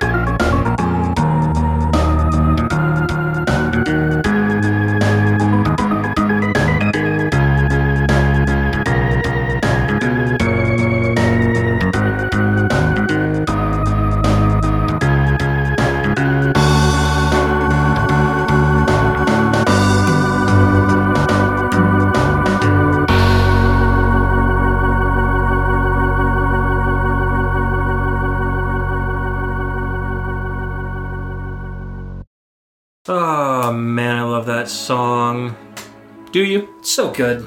You're Soul so good. soundtrack. Your your soundtrack. I, I kind of gush over it every time we play a track from it, but I just can't right. say enough good things about it. I've been gushing over Zelda and Chrono Trigger. So That's true. That's you know, true. It's all you, man. You know, Mother 3 was the never released in America, never officially released in America sequel to Earthbound. That's crazy, man. I mean, there's so many people clamoring for this game to Yeah. come out, and they've been clamoring it. I mean, even when the game came out in Game Boy uh, for the Game Boy Advance, the original release, I remember like hearing on the internet because at that point the internet was fully formed and people were on and people were informed, and there was even like huge petitions where they Yeah. like made a scrapbook of like Earthbound stuff, and they sent it to Nintendo, and Nintendo was like. Okay, All right. we got it. We heard it. It's you want the game? We're not coming out with it. There's so much in this game that would not jive with they would have what to censor. Nintendo does in America. They would have to censor. But, but censoring it would really ruin ruin yeah. the game. Yeah, yeah, that's, yeah. that's the thing. Now the climate is right because the people that are clamoring for it are older now. You know, Mm-hmm. you could justify it as being maybe a Do you think it's like a xenocentric type thing? no, not at all. I no. mean, there are Because there's some hot button topics in the game because Right. the- you you well for one there's an amazing english translation done by fans it's already out there Yeah. um, and i know nintendo unfortunately it's like when people do that they do it mm-hmm. for the love of the game and to get more awareness but when people do those translations nintendo tends to just not do the game because Yeah. a it's already been released in the us and b there's like lawsuit issues or copyright issues Yeah. between like do we use the same translation as the fans did Right. or you know how do we rewrite it Right. better than what somebody they've already did it makes it. more work for them right, right, and I mean, there's no way to not prove that they didn't do it aside from maybe slightly changing a word or two here Yeah, or there. know? exactly. I And I just think that there is no official like guy that did this right for the translation. his name is Tomato. He goes by the name. he does. Tomato. Okay. Yeah, All right. And you know he, he's done some translation projects in the past and, Okay. and since this one, but he re- he had a couple of helpers, but from what I understand, he did like ninety percent of the work and did the whole game by himself. So it's like, how are you gonna pay somebody to, you know? Right, that's the thing. You either Yeah. give him royalties and release the version Right. that he did, but then that means that you know. Do you open that door and let anybody who wants to make an English translation of a Japanese game I think it depends. do that kind of? And it's got to be a. I think different developers think it's a different. situation Nintendo doesn't want to get themselves into. Nintendo is very Japan centric, and they're also very. They they're on a higher platform, I think, than their fans in a lot of ways. They're not on an even keeled level like some of the smaller publishers and developers, like Xseed. You know those uh, Natsume. Right. Those those publishers and developers that are kind of like. Sure. hey, you know, we'll talk to you on Twitter, that sort of thing. Nintendo is very much a corporation, and so a lot of these companies, like even Sega, I think is is much more on on the same level as their fans in a lot of ways, and they're trying to make that relationship, you know, more you know, friendly. The same thing with Capcom when they released that fan-made Mega Man game. Here's a Mega Man game that's actually a really decent game, Mega Man X Street Fighter, and they were like, "Hey, let's do something special. This guy already did it. We'll probably pay him a very small amount and just release the game." Yeah, and and, yeah. and, you know, it, it- I mean. that's just the way it is. uh, Unfortunately, is Nintendo is a corporation. They are a company. They are out to make money. And once you understand that and get that bottom line, you kind of also can get back to Mother 3 and be like, oh, now I get why it's not going to Yeah, come out. yeah. I think now is the perfect time, though, because there's no way. They saw Earthbound Zero, and I'm sure that game sold very well for Nintendo when they released it on the Virtual Console. Yeah. So, Mother 3, there's a there's a group of like magical beings called the Magypsies in Mother 3, and they are transsexuals or cross-dressers, or you know they don't go that in depth as to, Right. but it's basically like they're obviously males dressed like females, and it's a mm. very hot button topic in America Right. right now, you Yeah, know, yeah. and so I think that's probably one of Nintendo's kind of qualms with it is they don't want they, they, they try to stay out of that political stuff as much as possible and Yeah. they don't really want to get into that that you can't do And that anymore, though. I don't care, you know, whatever. I mean, I love the game and I love Yeah. that kind of aspect of Sure, it. You sure. had these unique characters and it kind of brought that that whole thing to the foreground. Mm-hmm. But uh, you know, I just think that's probably one of one of the main reasons why they're they're so hesitant to kind of bring it out officially Yeah. over here. I think that there's a specific audience for it, though. I don't think it's like a situation like Tama- Tomodachi Life, where you had a very public game that got huge press, and people were upset that you couldn't Have same-sex marriages and and right same-sex marriages and i I think it's becoming a situation where you can't avoid that topic because it's out in the open you know you've got even the united states government you know saying hey you know same-sex couples can marry Yeah. so i don't think i I think they're afraid of upsetting a very western audience that maybe is a little bit more not okay Yeah, with yeah. that sort of thing i think that is the big thing they- that Well, also when Mother 3 'Cause that- first came out, Right. that, that whole environment wasn't like that. It was a much less or much more hostile environment Right. towards you know LGBT people. true I think true the gaming community tends to be a little more liberal anyway. So True. I don't think they'd really be upsetting the people in the way that they think. I'll tell might. that to Gamergate. But the but you know, well I'd say generally. I mean, I don't you can't look at us as gamers though you have to nintendo's looking at, at us as people who are buying these games Right, people right, right. who have money. Mm-hmm. And that's the way they're looking at it. So they have to do everything they can to not make anybody angry. And i think that is why until they very released Metroid Federation Force. Yeah, right exactly. right exactly So, anyways, I picked uh, this track from the end of Mother 3 because it just kind of demonstrates a, a wide variety of the sounds that you hear throughout Mm-hmm. the game. Like I've, I've said in the past, there's like 270 tracks. yeah it's game. crazy and they're all Yeah. different different genres all written by shogo sakai one dude uh, who worked closely with the development team. It wasn't Mm-hmm. like he was just working from a home studio where a lot of composers do that kind of thing.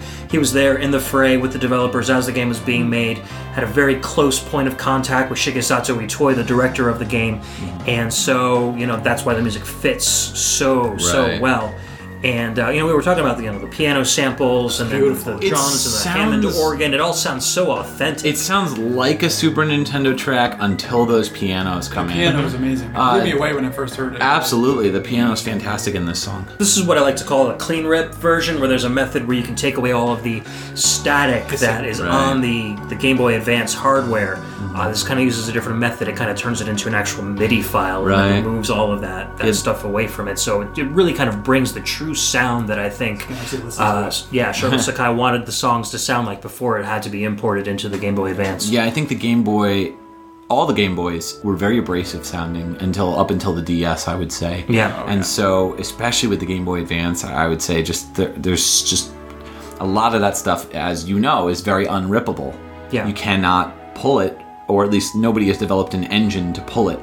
So a lot of people I know on your forum get upset because you can't pull those Game Boy Advance tracks, and it's like, sorry, like it, there's no system to be able to do it. That's right, not our right, fault. Exactly. So It's very, very limited, unfortunately. that's so a shame. Did you Um, guys? Sorry, didn't you guys do a Game Boy Advance episode earlier on? We did, did. we did. And those were the only. Yeah. Well, not the only. It was, a, it was a mix because some of the songs I could do that that clean rip style, Mm-hmm. and we actually had a disclaimer during that episode that said some songs might sound a little less Mm-hmm. Right. clean than the other songs do. There was a lot of uh, stuff that I wanted to pick from, specifically the Buffy, the Vampire Right, Slayer, yeah, Wrath of the Dark. Hall King, and I wanted to review that game. And you are my sound guy when it comes to music to rip game soundtracks for my episodes. If That was a, that was a this game. Yamashita soundtrack, wasn't it? Yeah, it was a Kinuyo Yamashita's soundtrack that she did, and it's very Castlevania-ish. Hmm, hmm, And I was like, dude, you gotta get this. I want to review this game, and and I searched Dude, you haven't ripped this game? Dude, you haven't ripped this game. I looked forever on YouTube to try to see if I can get it, hmm. and there is literally no reviews of this game. It's just let's plays hmm. with people like, Recording their TV. Okay. All right. Buffy's gonna Yeah. jump up to the Buffy's this gonna jump. I'm gonna jump. Uh, it was good. so there's a lot of that in, in in on YouTube, unfortunately for this game. But that is another game that I would be like, man, we got to get this soundtrack, but we can't, and that's Yeah. really frustrating. So fortunately, Mother Three used Yeah, that. we were sound able to hardware. get We were able to. That's great. Able to get a good clean rip of it. So, anyways, Moving that's on. talk about that. our next game is actually your final pick. Can be pronounced one of two ways. Yeah, Cam, Cam, you you picked this track. So how do you call this I, game? I call it Crystalis. Crystalis. So you pronounce the T. I do. Okay. So Oh, you don't pronounce the T? no, it's chrysalis. I thought you no, just it's a pronounced silent it T. crystalis. No, chrysalis. No, There's chrysalis is a different word. There is no T in the word chrysalis. right, but that's what I'm saying is uh, the way I pronounce it is chrysalis. Okay. Yeah. All right. Yeah. I pronounce it crystalis along with Cam here. Well, you guys are weird. Okay. All right. So Anyways, this is the Weird, NES. correct, whichever way you want. the NES game Crystal, Chrysalis Crystalis, the ending theme from Yoko Osaka.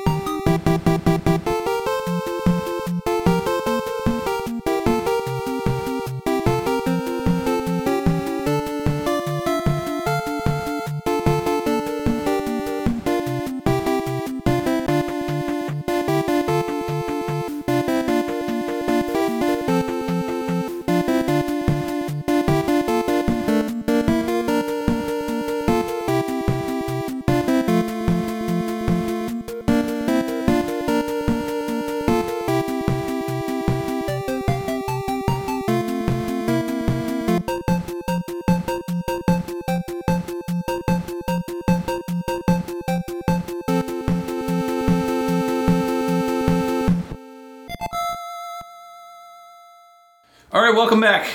That was Chrysalis, Crystalis, Chris. What was the other pronunciation? It's Crystalis. Just put the T in there. Yeah. during during well while the song was playing, we uh, we looked up a official commercial from SNK on Fun YouTube, commercial.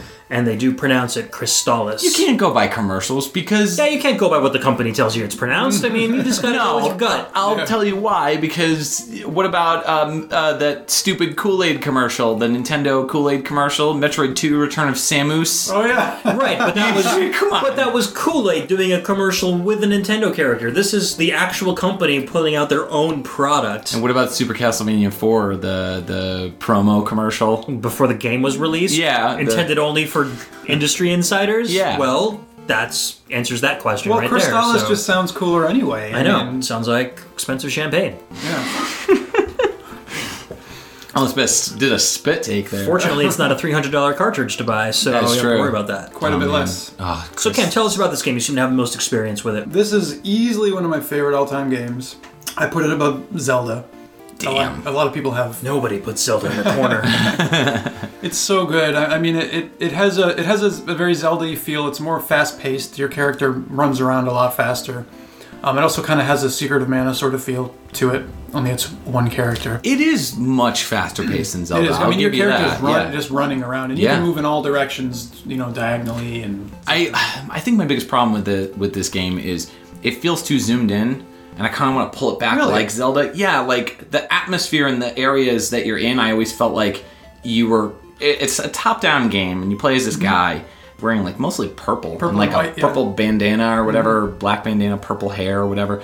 You're you're going around and you're you move very fast, but it, it, it feels like the camera needs to be pulled back just a little bit. So you could see a little bit more because I always felt like enemies kind of like were like, oh my god, there's an enemy. It Oh, wasn't I, like I know what you're saying. But I would say I would say in the in the dungeons yeah, probably. It was it was more twitchy. It wasn't like Zelda Yeah. where there was strategy to it, where it was like, okay, I see that guy. He appeared right out of right over there. I got to go figure out how to approach this enemy and beat him. Mm-hmm. It felt very much more Twitch like gameplay, like more Mega Man style, where it's like, oh my god, there's an enemy. Yeah. I need to kill him. It's definitely more action oh, oriented than the first than Absolutely. the first Zelda. But I love I love the, the charge mechanic where you charge your sword and you have a projectile. Yeah. And you can move up different levels to get like different kind of like Neutopia too. I'm not sure. Um, Neutopia is a uh, TurboGrafx game, and there were two. It was the supposed to be the Zelda killer on uh, on the Ah. TurboGrafx, and it obviously wasn't. Mm-hmm. But they came out with two games, and I, I believe there's a similar mechanic in terms of charging Yeah, that yeah. there is in Chrysalis. But I like how you can charge in Chrysalis, and you can just. What I would always do with Chrysalis is I would Crystalis. Chrysalis, I would always uh, attack with with the music. So like there was a very distinct like drum sound in most SNK. The drums were Yeah. always really Yeah, tight yeah, in most SNK NES games, and so I would it, the song was the right, and so I would always go on the downbeat with the do do with, and so I would attack enemies with that. Playing that game. You were playing music-based games before. I know. I really Crazy. was. It's, I was making my own, man. You, you did that because it was just sort of like a tick. You had Yeah, to do it. it was or- like a. or- You couldn't help it? You just- I could not help it. Yeah, it was like it was like the Flashman level, like what we were talking about uh, last episode. Yes. It's like the Flashman Making 'em stage. dance while shooting Yeah, guys making at them the same dance time. while shooting guys, and I would time it so that. So eventually, I got to the point where I could not play Chrysalis like that because I would try to advance in the game, but I couldn't attack. you know, in the beginning of the game, you can do that. You can kind of there's a guy, okay, attack him, move on, listen to the music, you know, time it perfectly, and then it got to the point where Chrysalis became a lot more involved, and there was like keys and like stuff you had to go get. That's Very- one of the things I love about it. It, Yeah. it actually has a very um, sort of Metroid. I don't want to use the Metroidvania term. I hate that term. Thank you. It's not Oh my linear. god. It's But not it- linear. No, but it has it has a um it No- has the mechanic like- where you nobody have likes to, Metroidvania. to to progress to like the next area. You have to like solve a certain puzzle. Yeah. You have to find a certain item to get there. Mm-hmm. And and if you wander too far, you can't hurt the enemies. Right. So like if your level isn't quite high enough, you go to a new a new area, and your the enemies will just deflect your weapon. So, Oh, okay. So you have to like get strong enough to get there first. Yeah. Level grinding. Yeah, there is a lot of it in there, but from what I can recall, 16 is your max level. I think you but the- only get to a certain level and then you're you're done. The leveling game stays fresh enough though oh, that that you don't really feel like you're grinding. It just kind of feels like, oh, I'm just playing the game. Like I'm just mm-hmm. having fun. So yeah, Yeah. Interesting. it's Plus, a good what, game. What other games can you name where you can ride a dolphin? That's true. Star Tropics? Can you ride Can a you? dolphin? I don't know. Mm, Never played it. Never tried. Sounds like a game you'd ride a dolphin in. You sound like a game I'd ride a dolphin in. There's another one. Man. I'll ride your dolphin. Wow. I'll ride your your slippery. So, Cam is the new permanent host on Curtis Tunes I'll Radio. ride your cur- curved. Just stop right there, bro. Digging yourself deeper, uh, All right, well, the soundtrack. metaphorically speaking. Yeah, please, real Yeah. The soundtrack is, is is really good. It's got a lot of cool stuff. It doesn't. It's not one of the better sounding. I would. I would Yeah. Say. Um, and I don't have a whole lot of experience with SNK. Uh, I I know Baseball Stars, the first Baseball Stars. The instrumentation is very baseball stars. Uh, like I said, is, yeah. most SNK games have a very like I don't want to say anthemic feel to them, Hmm. but they sound they have a very specific sound. It's not quite Sunsoft heavy with with like bass heavy type stuff like Mm-hmm. Sunsoft, but it's not tinny sounding like a lot of the Konami stuff that some of Konami's games come out with. Like the lead synths are like the prominent Mm-hmm. Part. I, I would say it's like a really nice, pleasant mix, but it has like this weird, like anthemic sort of sound to it. I can't des- describe it, but like you hear POW or you hear Guerrilla War or like any SNK, Famicom, or POW, NES right. game. Uh, POW has a fantastic soundtrack, but it's also one of those that has like a very kind of like militant, subdued kind of like you know it has its moments of like highs and lows in terms of the sound. But Crystals, I, I haven't gotten that far enough in. In, in terms of gameplay, so it's like I only know that one track and like uh the cave track when you're in the main cave. Yeah, what's one thing I, that you mentioned that there's one thing I really like about it. The tracks really fit the areas that they're played in. Mm-hmm. Yeah, you were mentioning that about the ending. especially oh yeah with the like the dungeons and, and stuff they really like there's one there's several dungeon tracks actually but Mm-hmm. one in particular has this it feel it almost feels damp Okay. like like you, you really feel like you're in i mean it's like an old NES Yeah. game but somehow really manages to capture the Kind of like Ys. feel The Ys track from Ys 3. Wanderers from Ys. Mm-hmm. The one where you're fighting uh, the very first cave that you go into. It's Oh, got Be the- Careful? Yeah, be careful. Yeah, Yeah. yeah, that track. this particular track it represents that the ending of this game is one of my favorite moments in video games Yeah, talk to us about that. the the way the the way the end is it's it really it really I mean I could speak from my personal experience Right, no, only. absolutely. but like the feeling I Okay, speak from my experience. yeah, yeah. I'll Tell it a us what. Ed was like as Yeah, a I'll- child. I'll give I it know a you've shot. never. the sense of accomplishing, you know, like beating it and really feeling like you accomplished something is really tremendous at the end. at the end, after you beat the boss, the ending sequence is really, really. Um, it kind of it has I have this like emotional, like nostalgic Okay. feel to it, and the track really. Once it starts playing, it's kind of like two parts. The track, and the first part is like, uh, "Yes, you know, you beat the boss." Did it? Yeah, and then the rest of it is just kind of like reflecting on the journey. Okay. Is there like like in Super Castlevania 4 how there's like visuals There of the little, there is a little, there's okay. like sort of like cutscenes with Okay. that actually have some animation in them and stuff. It's pretty cool. like Ninja Gaiden type stuff? Yeah. Okay, cool. So yeah, there Really there cool. is like that. And then and then the end of the track is timed with this. Um, I mean, I'm, this is a little spoiler, I guess. I guess Yeah. we've had a few of those. Spoilers. Yeah, but at the very end, once you the end the end portion of the game takes place in this uh, floating tower, Okay. and you once you once you finish, it shows in the background the tower kind of sinking down into the horizon, Mm-hmm. and there's this beautiful color picture of your character with uh, Meja, one of the characters in the game, Mm-hmm. and you just stand there and watch the the, the floating fortress kind of descend, Super Castlevania 4 and then ending, and then basically. and then the music just kind of like the very end, like the last twenty seconds of the track, and Mm-hmm. then that final three note flourish at the end. It's just like, and then the end goes across the screen. Mm-hmm. It's just like. Sounds very dramatic. Yeah, I Yeah. mean, it- it's it's probably just me and my experience with the game, but Oh like, no, no. But the Everybody- track combined with that last like that that graphic, Mm-hmm. really colorful, nice graphic, is just like so beautiful. To Yeah, look at. no, Super Castlevania 4, I, I think I kind of feel the same way. Zelda, Link to the Past, the the one really specific image from Link to the Past that I have is the house in the background that it settles on. There's a house in the sunset that you kind of it kind of hmm. focuses on. It's like way in the distance, but it's like anytime I see anything like that in real life where you have like a really beautiful sunset and you have like one house like just on a hill or something like that, I immediately think of Link to the Past. So it's like these images that are based on like real life things in most cases that you kind of fall back on. You're like, Yeah. oh, I you know remember that. So the song was composed, or the soundtrack was composed by Yoko Osaka. She was definitely a SNK employee Right. um, up until about 1994. She started in '87 with Touchdown Fever and Guerrilla War on the NES. Great game. Uh, Ikari 3: The Rescue in '89, and she moved over to Neo Geo sound for Nam. Nam 1975 and 1990. She did the sound effects and the music for Crystalis on the NES in 90 as well, and then moved back over to Neo Geo for Fatal Fury, Alpha Mission 2, Super Sidekicks, Fatal Fury 2, Sengoku 2, and then Top Hunter Roddy and Kathy in 1994. And then she turned into a ninja. Poof! Always Never heard happens. from her again. Wah wah. That's a shame. Well, that's how a lot of Japanese composers. There's a lot of good Neo Geo soundtracks there too. Very different to compose for those systems than it is for the NES. Very true. So she did both very, very well. Cool. I have very little experience with those, so I, I don't I wouldn't recognize this. We're gonna do a Neo Geo episode soon. I've just decided that right now. I was gonna say, I was like, yeah, that I miss.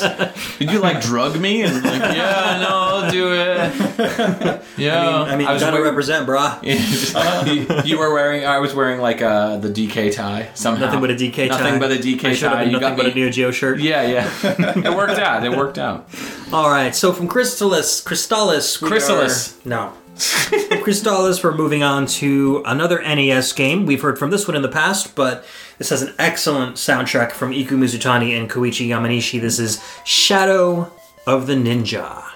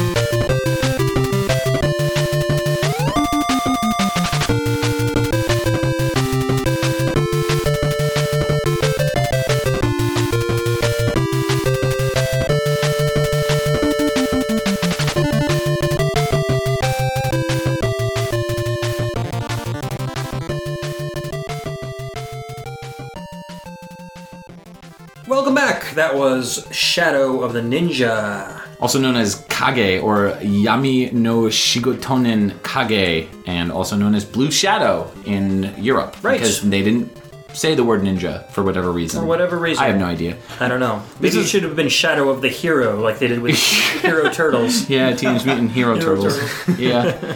Shadow of the Ninja, this was my pick. I love the end theme to this track. It's it's got this like sweeping kind of like whoosh sweeping almost like a guitar slide.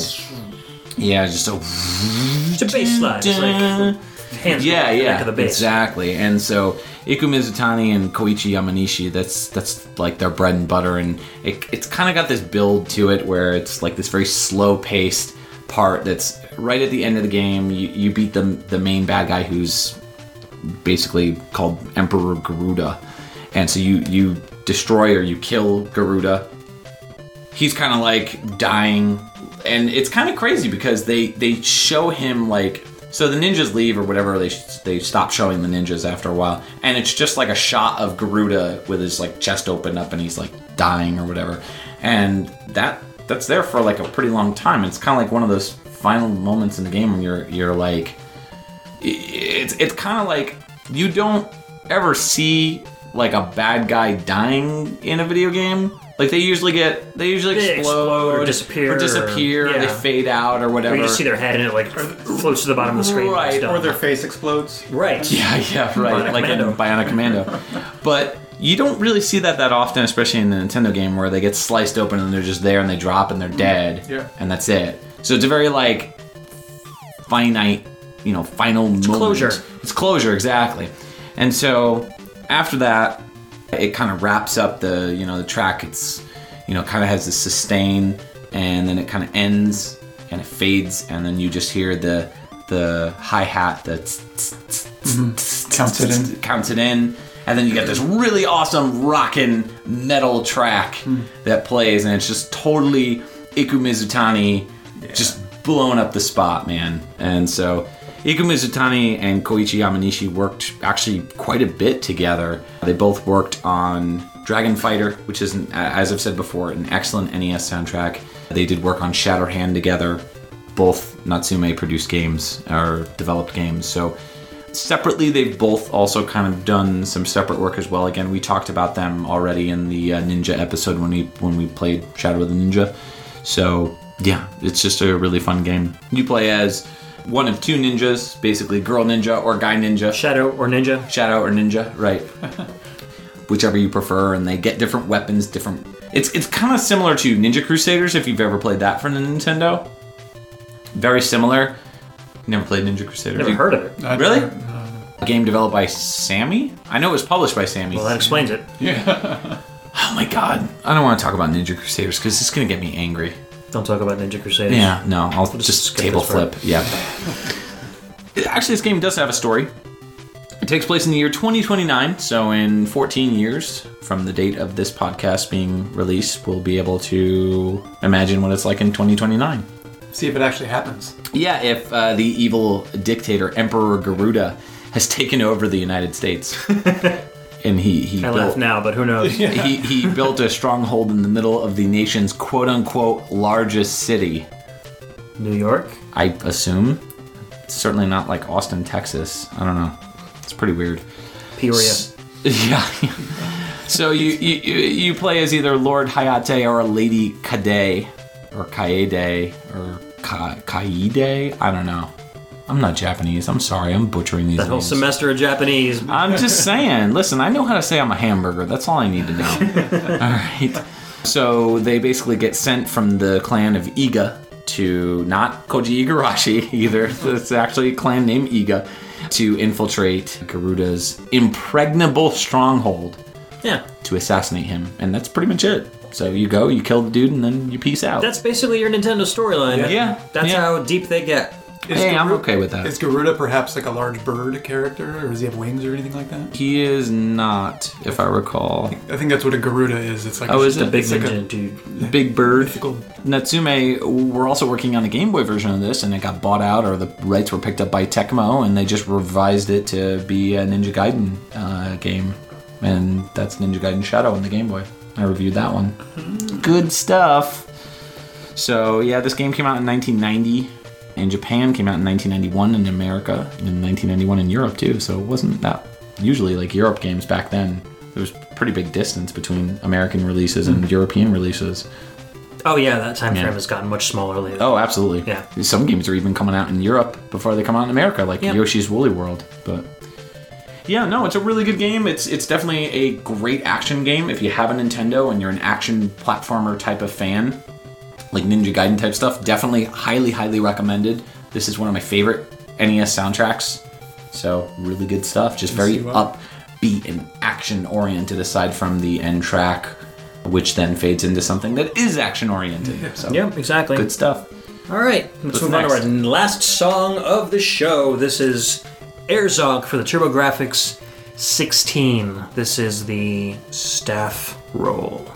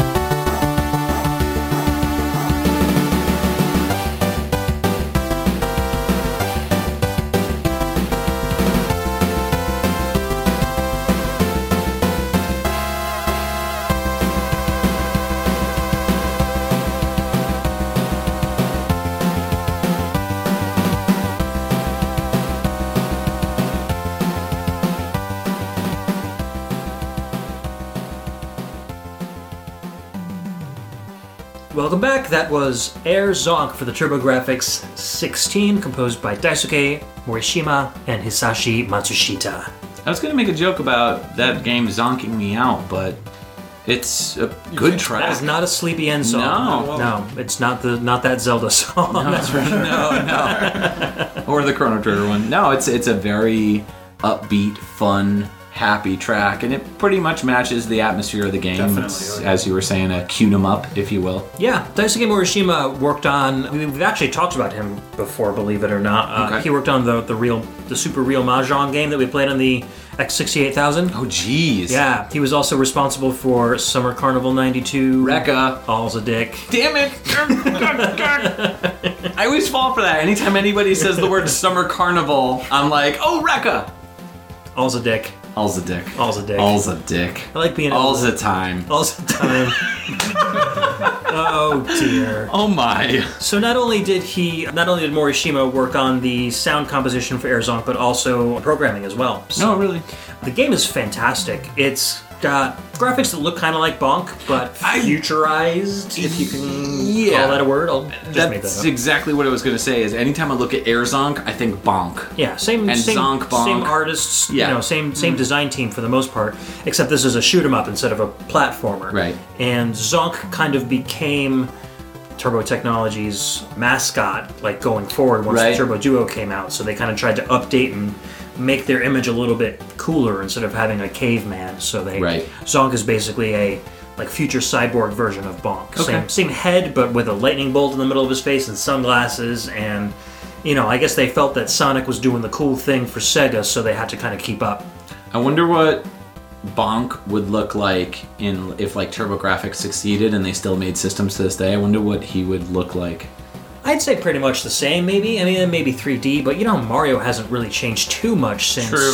since like Mario three. Uh, I would say No. Mario 64 was the last big, big change. Trying to mainly think. because he was actually. Yeah, Mario 64 was the biggest. Yeah, because he had a voice, and so he's pretty much always been the same since Mario 64. Yeah, yeah.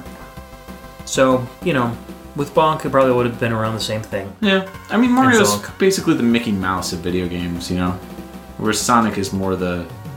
Bugs don't know, Bunny? Bugs Bunny. Yeah. No, that's a pretty fair estimate. Yeah, Yeah. I would say that. Yeah. So, what does that make Tails? Pluto. Yeah, kinda. Wait, no, Tails. No, would- 'cause then he would no. have been a, well, but a Oh Warner- wait, Warner we're still going with the Warner Brothers Tails- Disney yeah, thing. yeah, yeah, okay, yeah. so Tails would be. who's the stupid uh, uh, Elmer Fudd Elmer Fudd? or Porky Pig? Yeah, One no, of the Porky two. Pig. Porky Pig. Definitely Porky Pig. Yeah.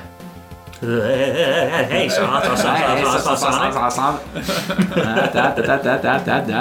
Oh my. So yeah, Air Zonk's pretty good. I really like this track. I, I especially like the fun feel that it gives you uh, with you've got these like really like brash synths that come in, but it's more like a like fanfare-ish, like dur- dur- dur- Oh, yeah, definitely. you know, like then, then they've got the like almost like crashing to the ground, like "Ah," like the, you know, It's got a very um, children's anime. yeah, animated, yeah, absolutely. with like you know little sampled sound effects, little Yeah. dog barks and Right. quacks and stuff like It that. kind of It's really reminds me. It reminds me a little bit of the um, Rocket Knight soundtrack Yeah, a little bit. we can see the feel of it. yeah, yeah, good. None of them worked on that though. Nope. So the other composer, Hisashi Matsushita, worked on 1943 Kai, but who who, who did, didn't back in the Right. day, I guess. Yeah, yeah. W Ring, Koryun, Child of Dragon, The Twisted Tales of Spike McFang. He did uh, sound effects for.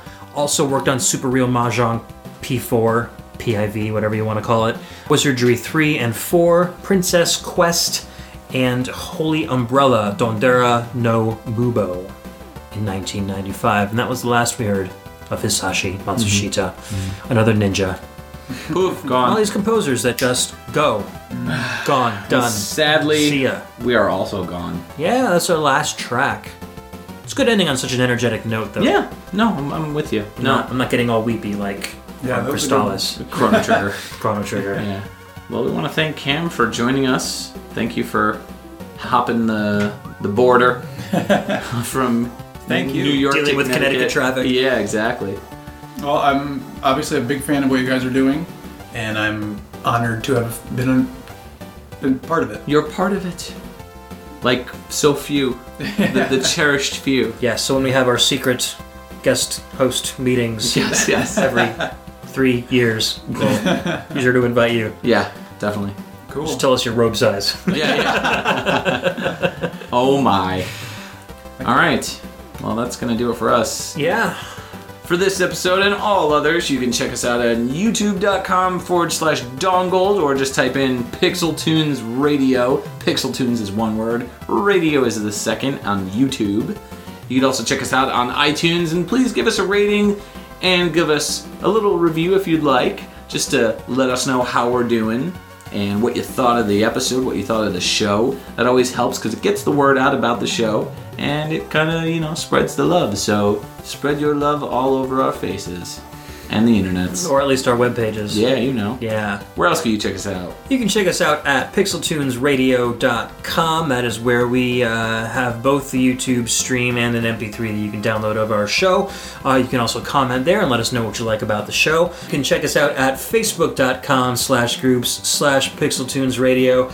That is the main hub of all Pixel Tunes Radio activity.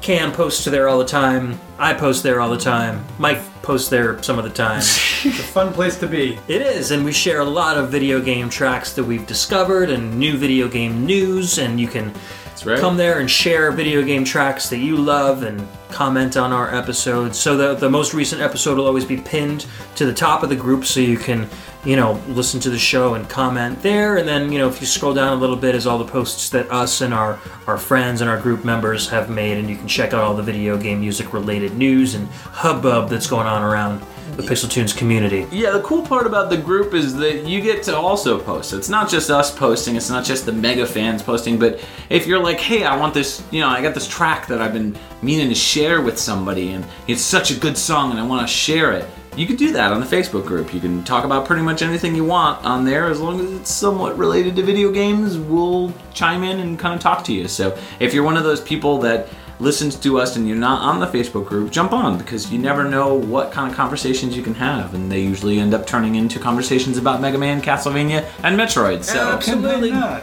Uh, Welcome yeah, back to Mega Man. yeah. If you're a Mega Man fan, it's the place to be.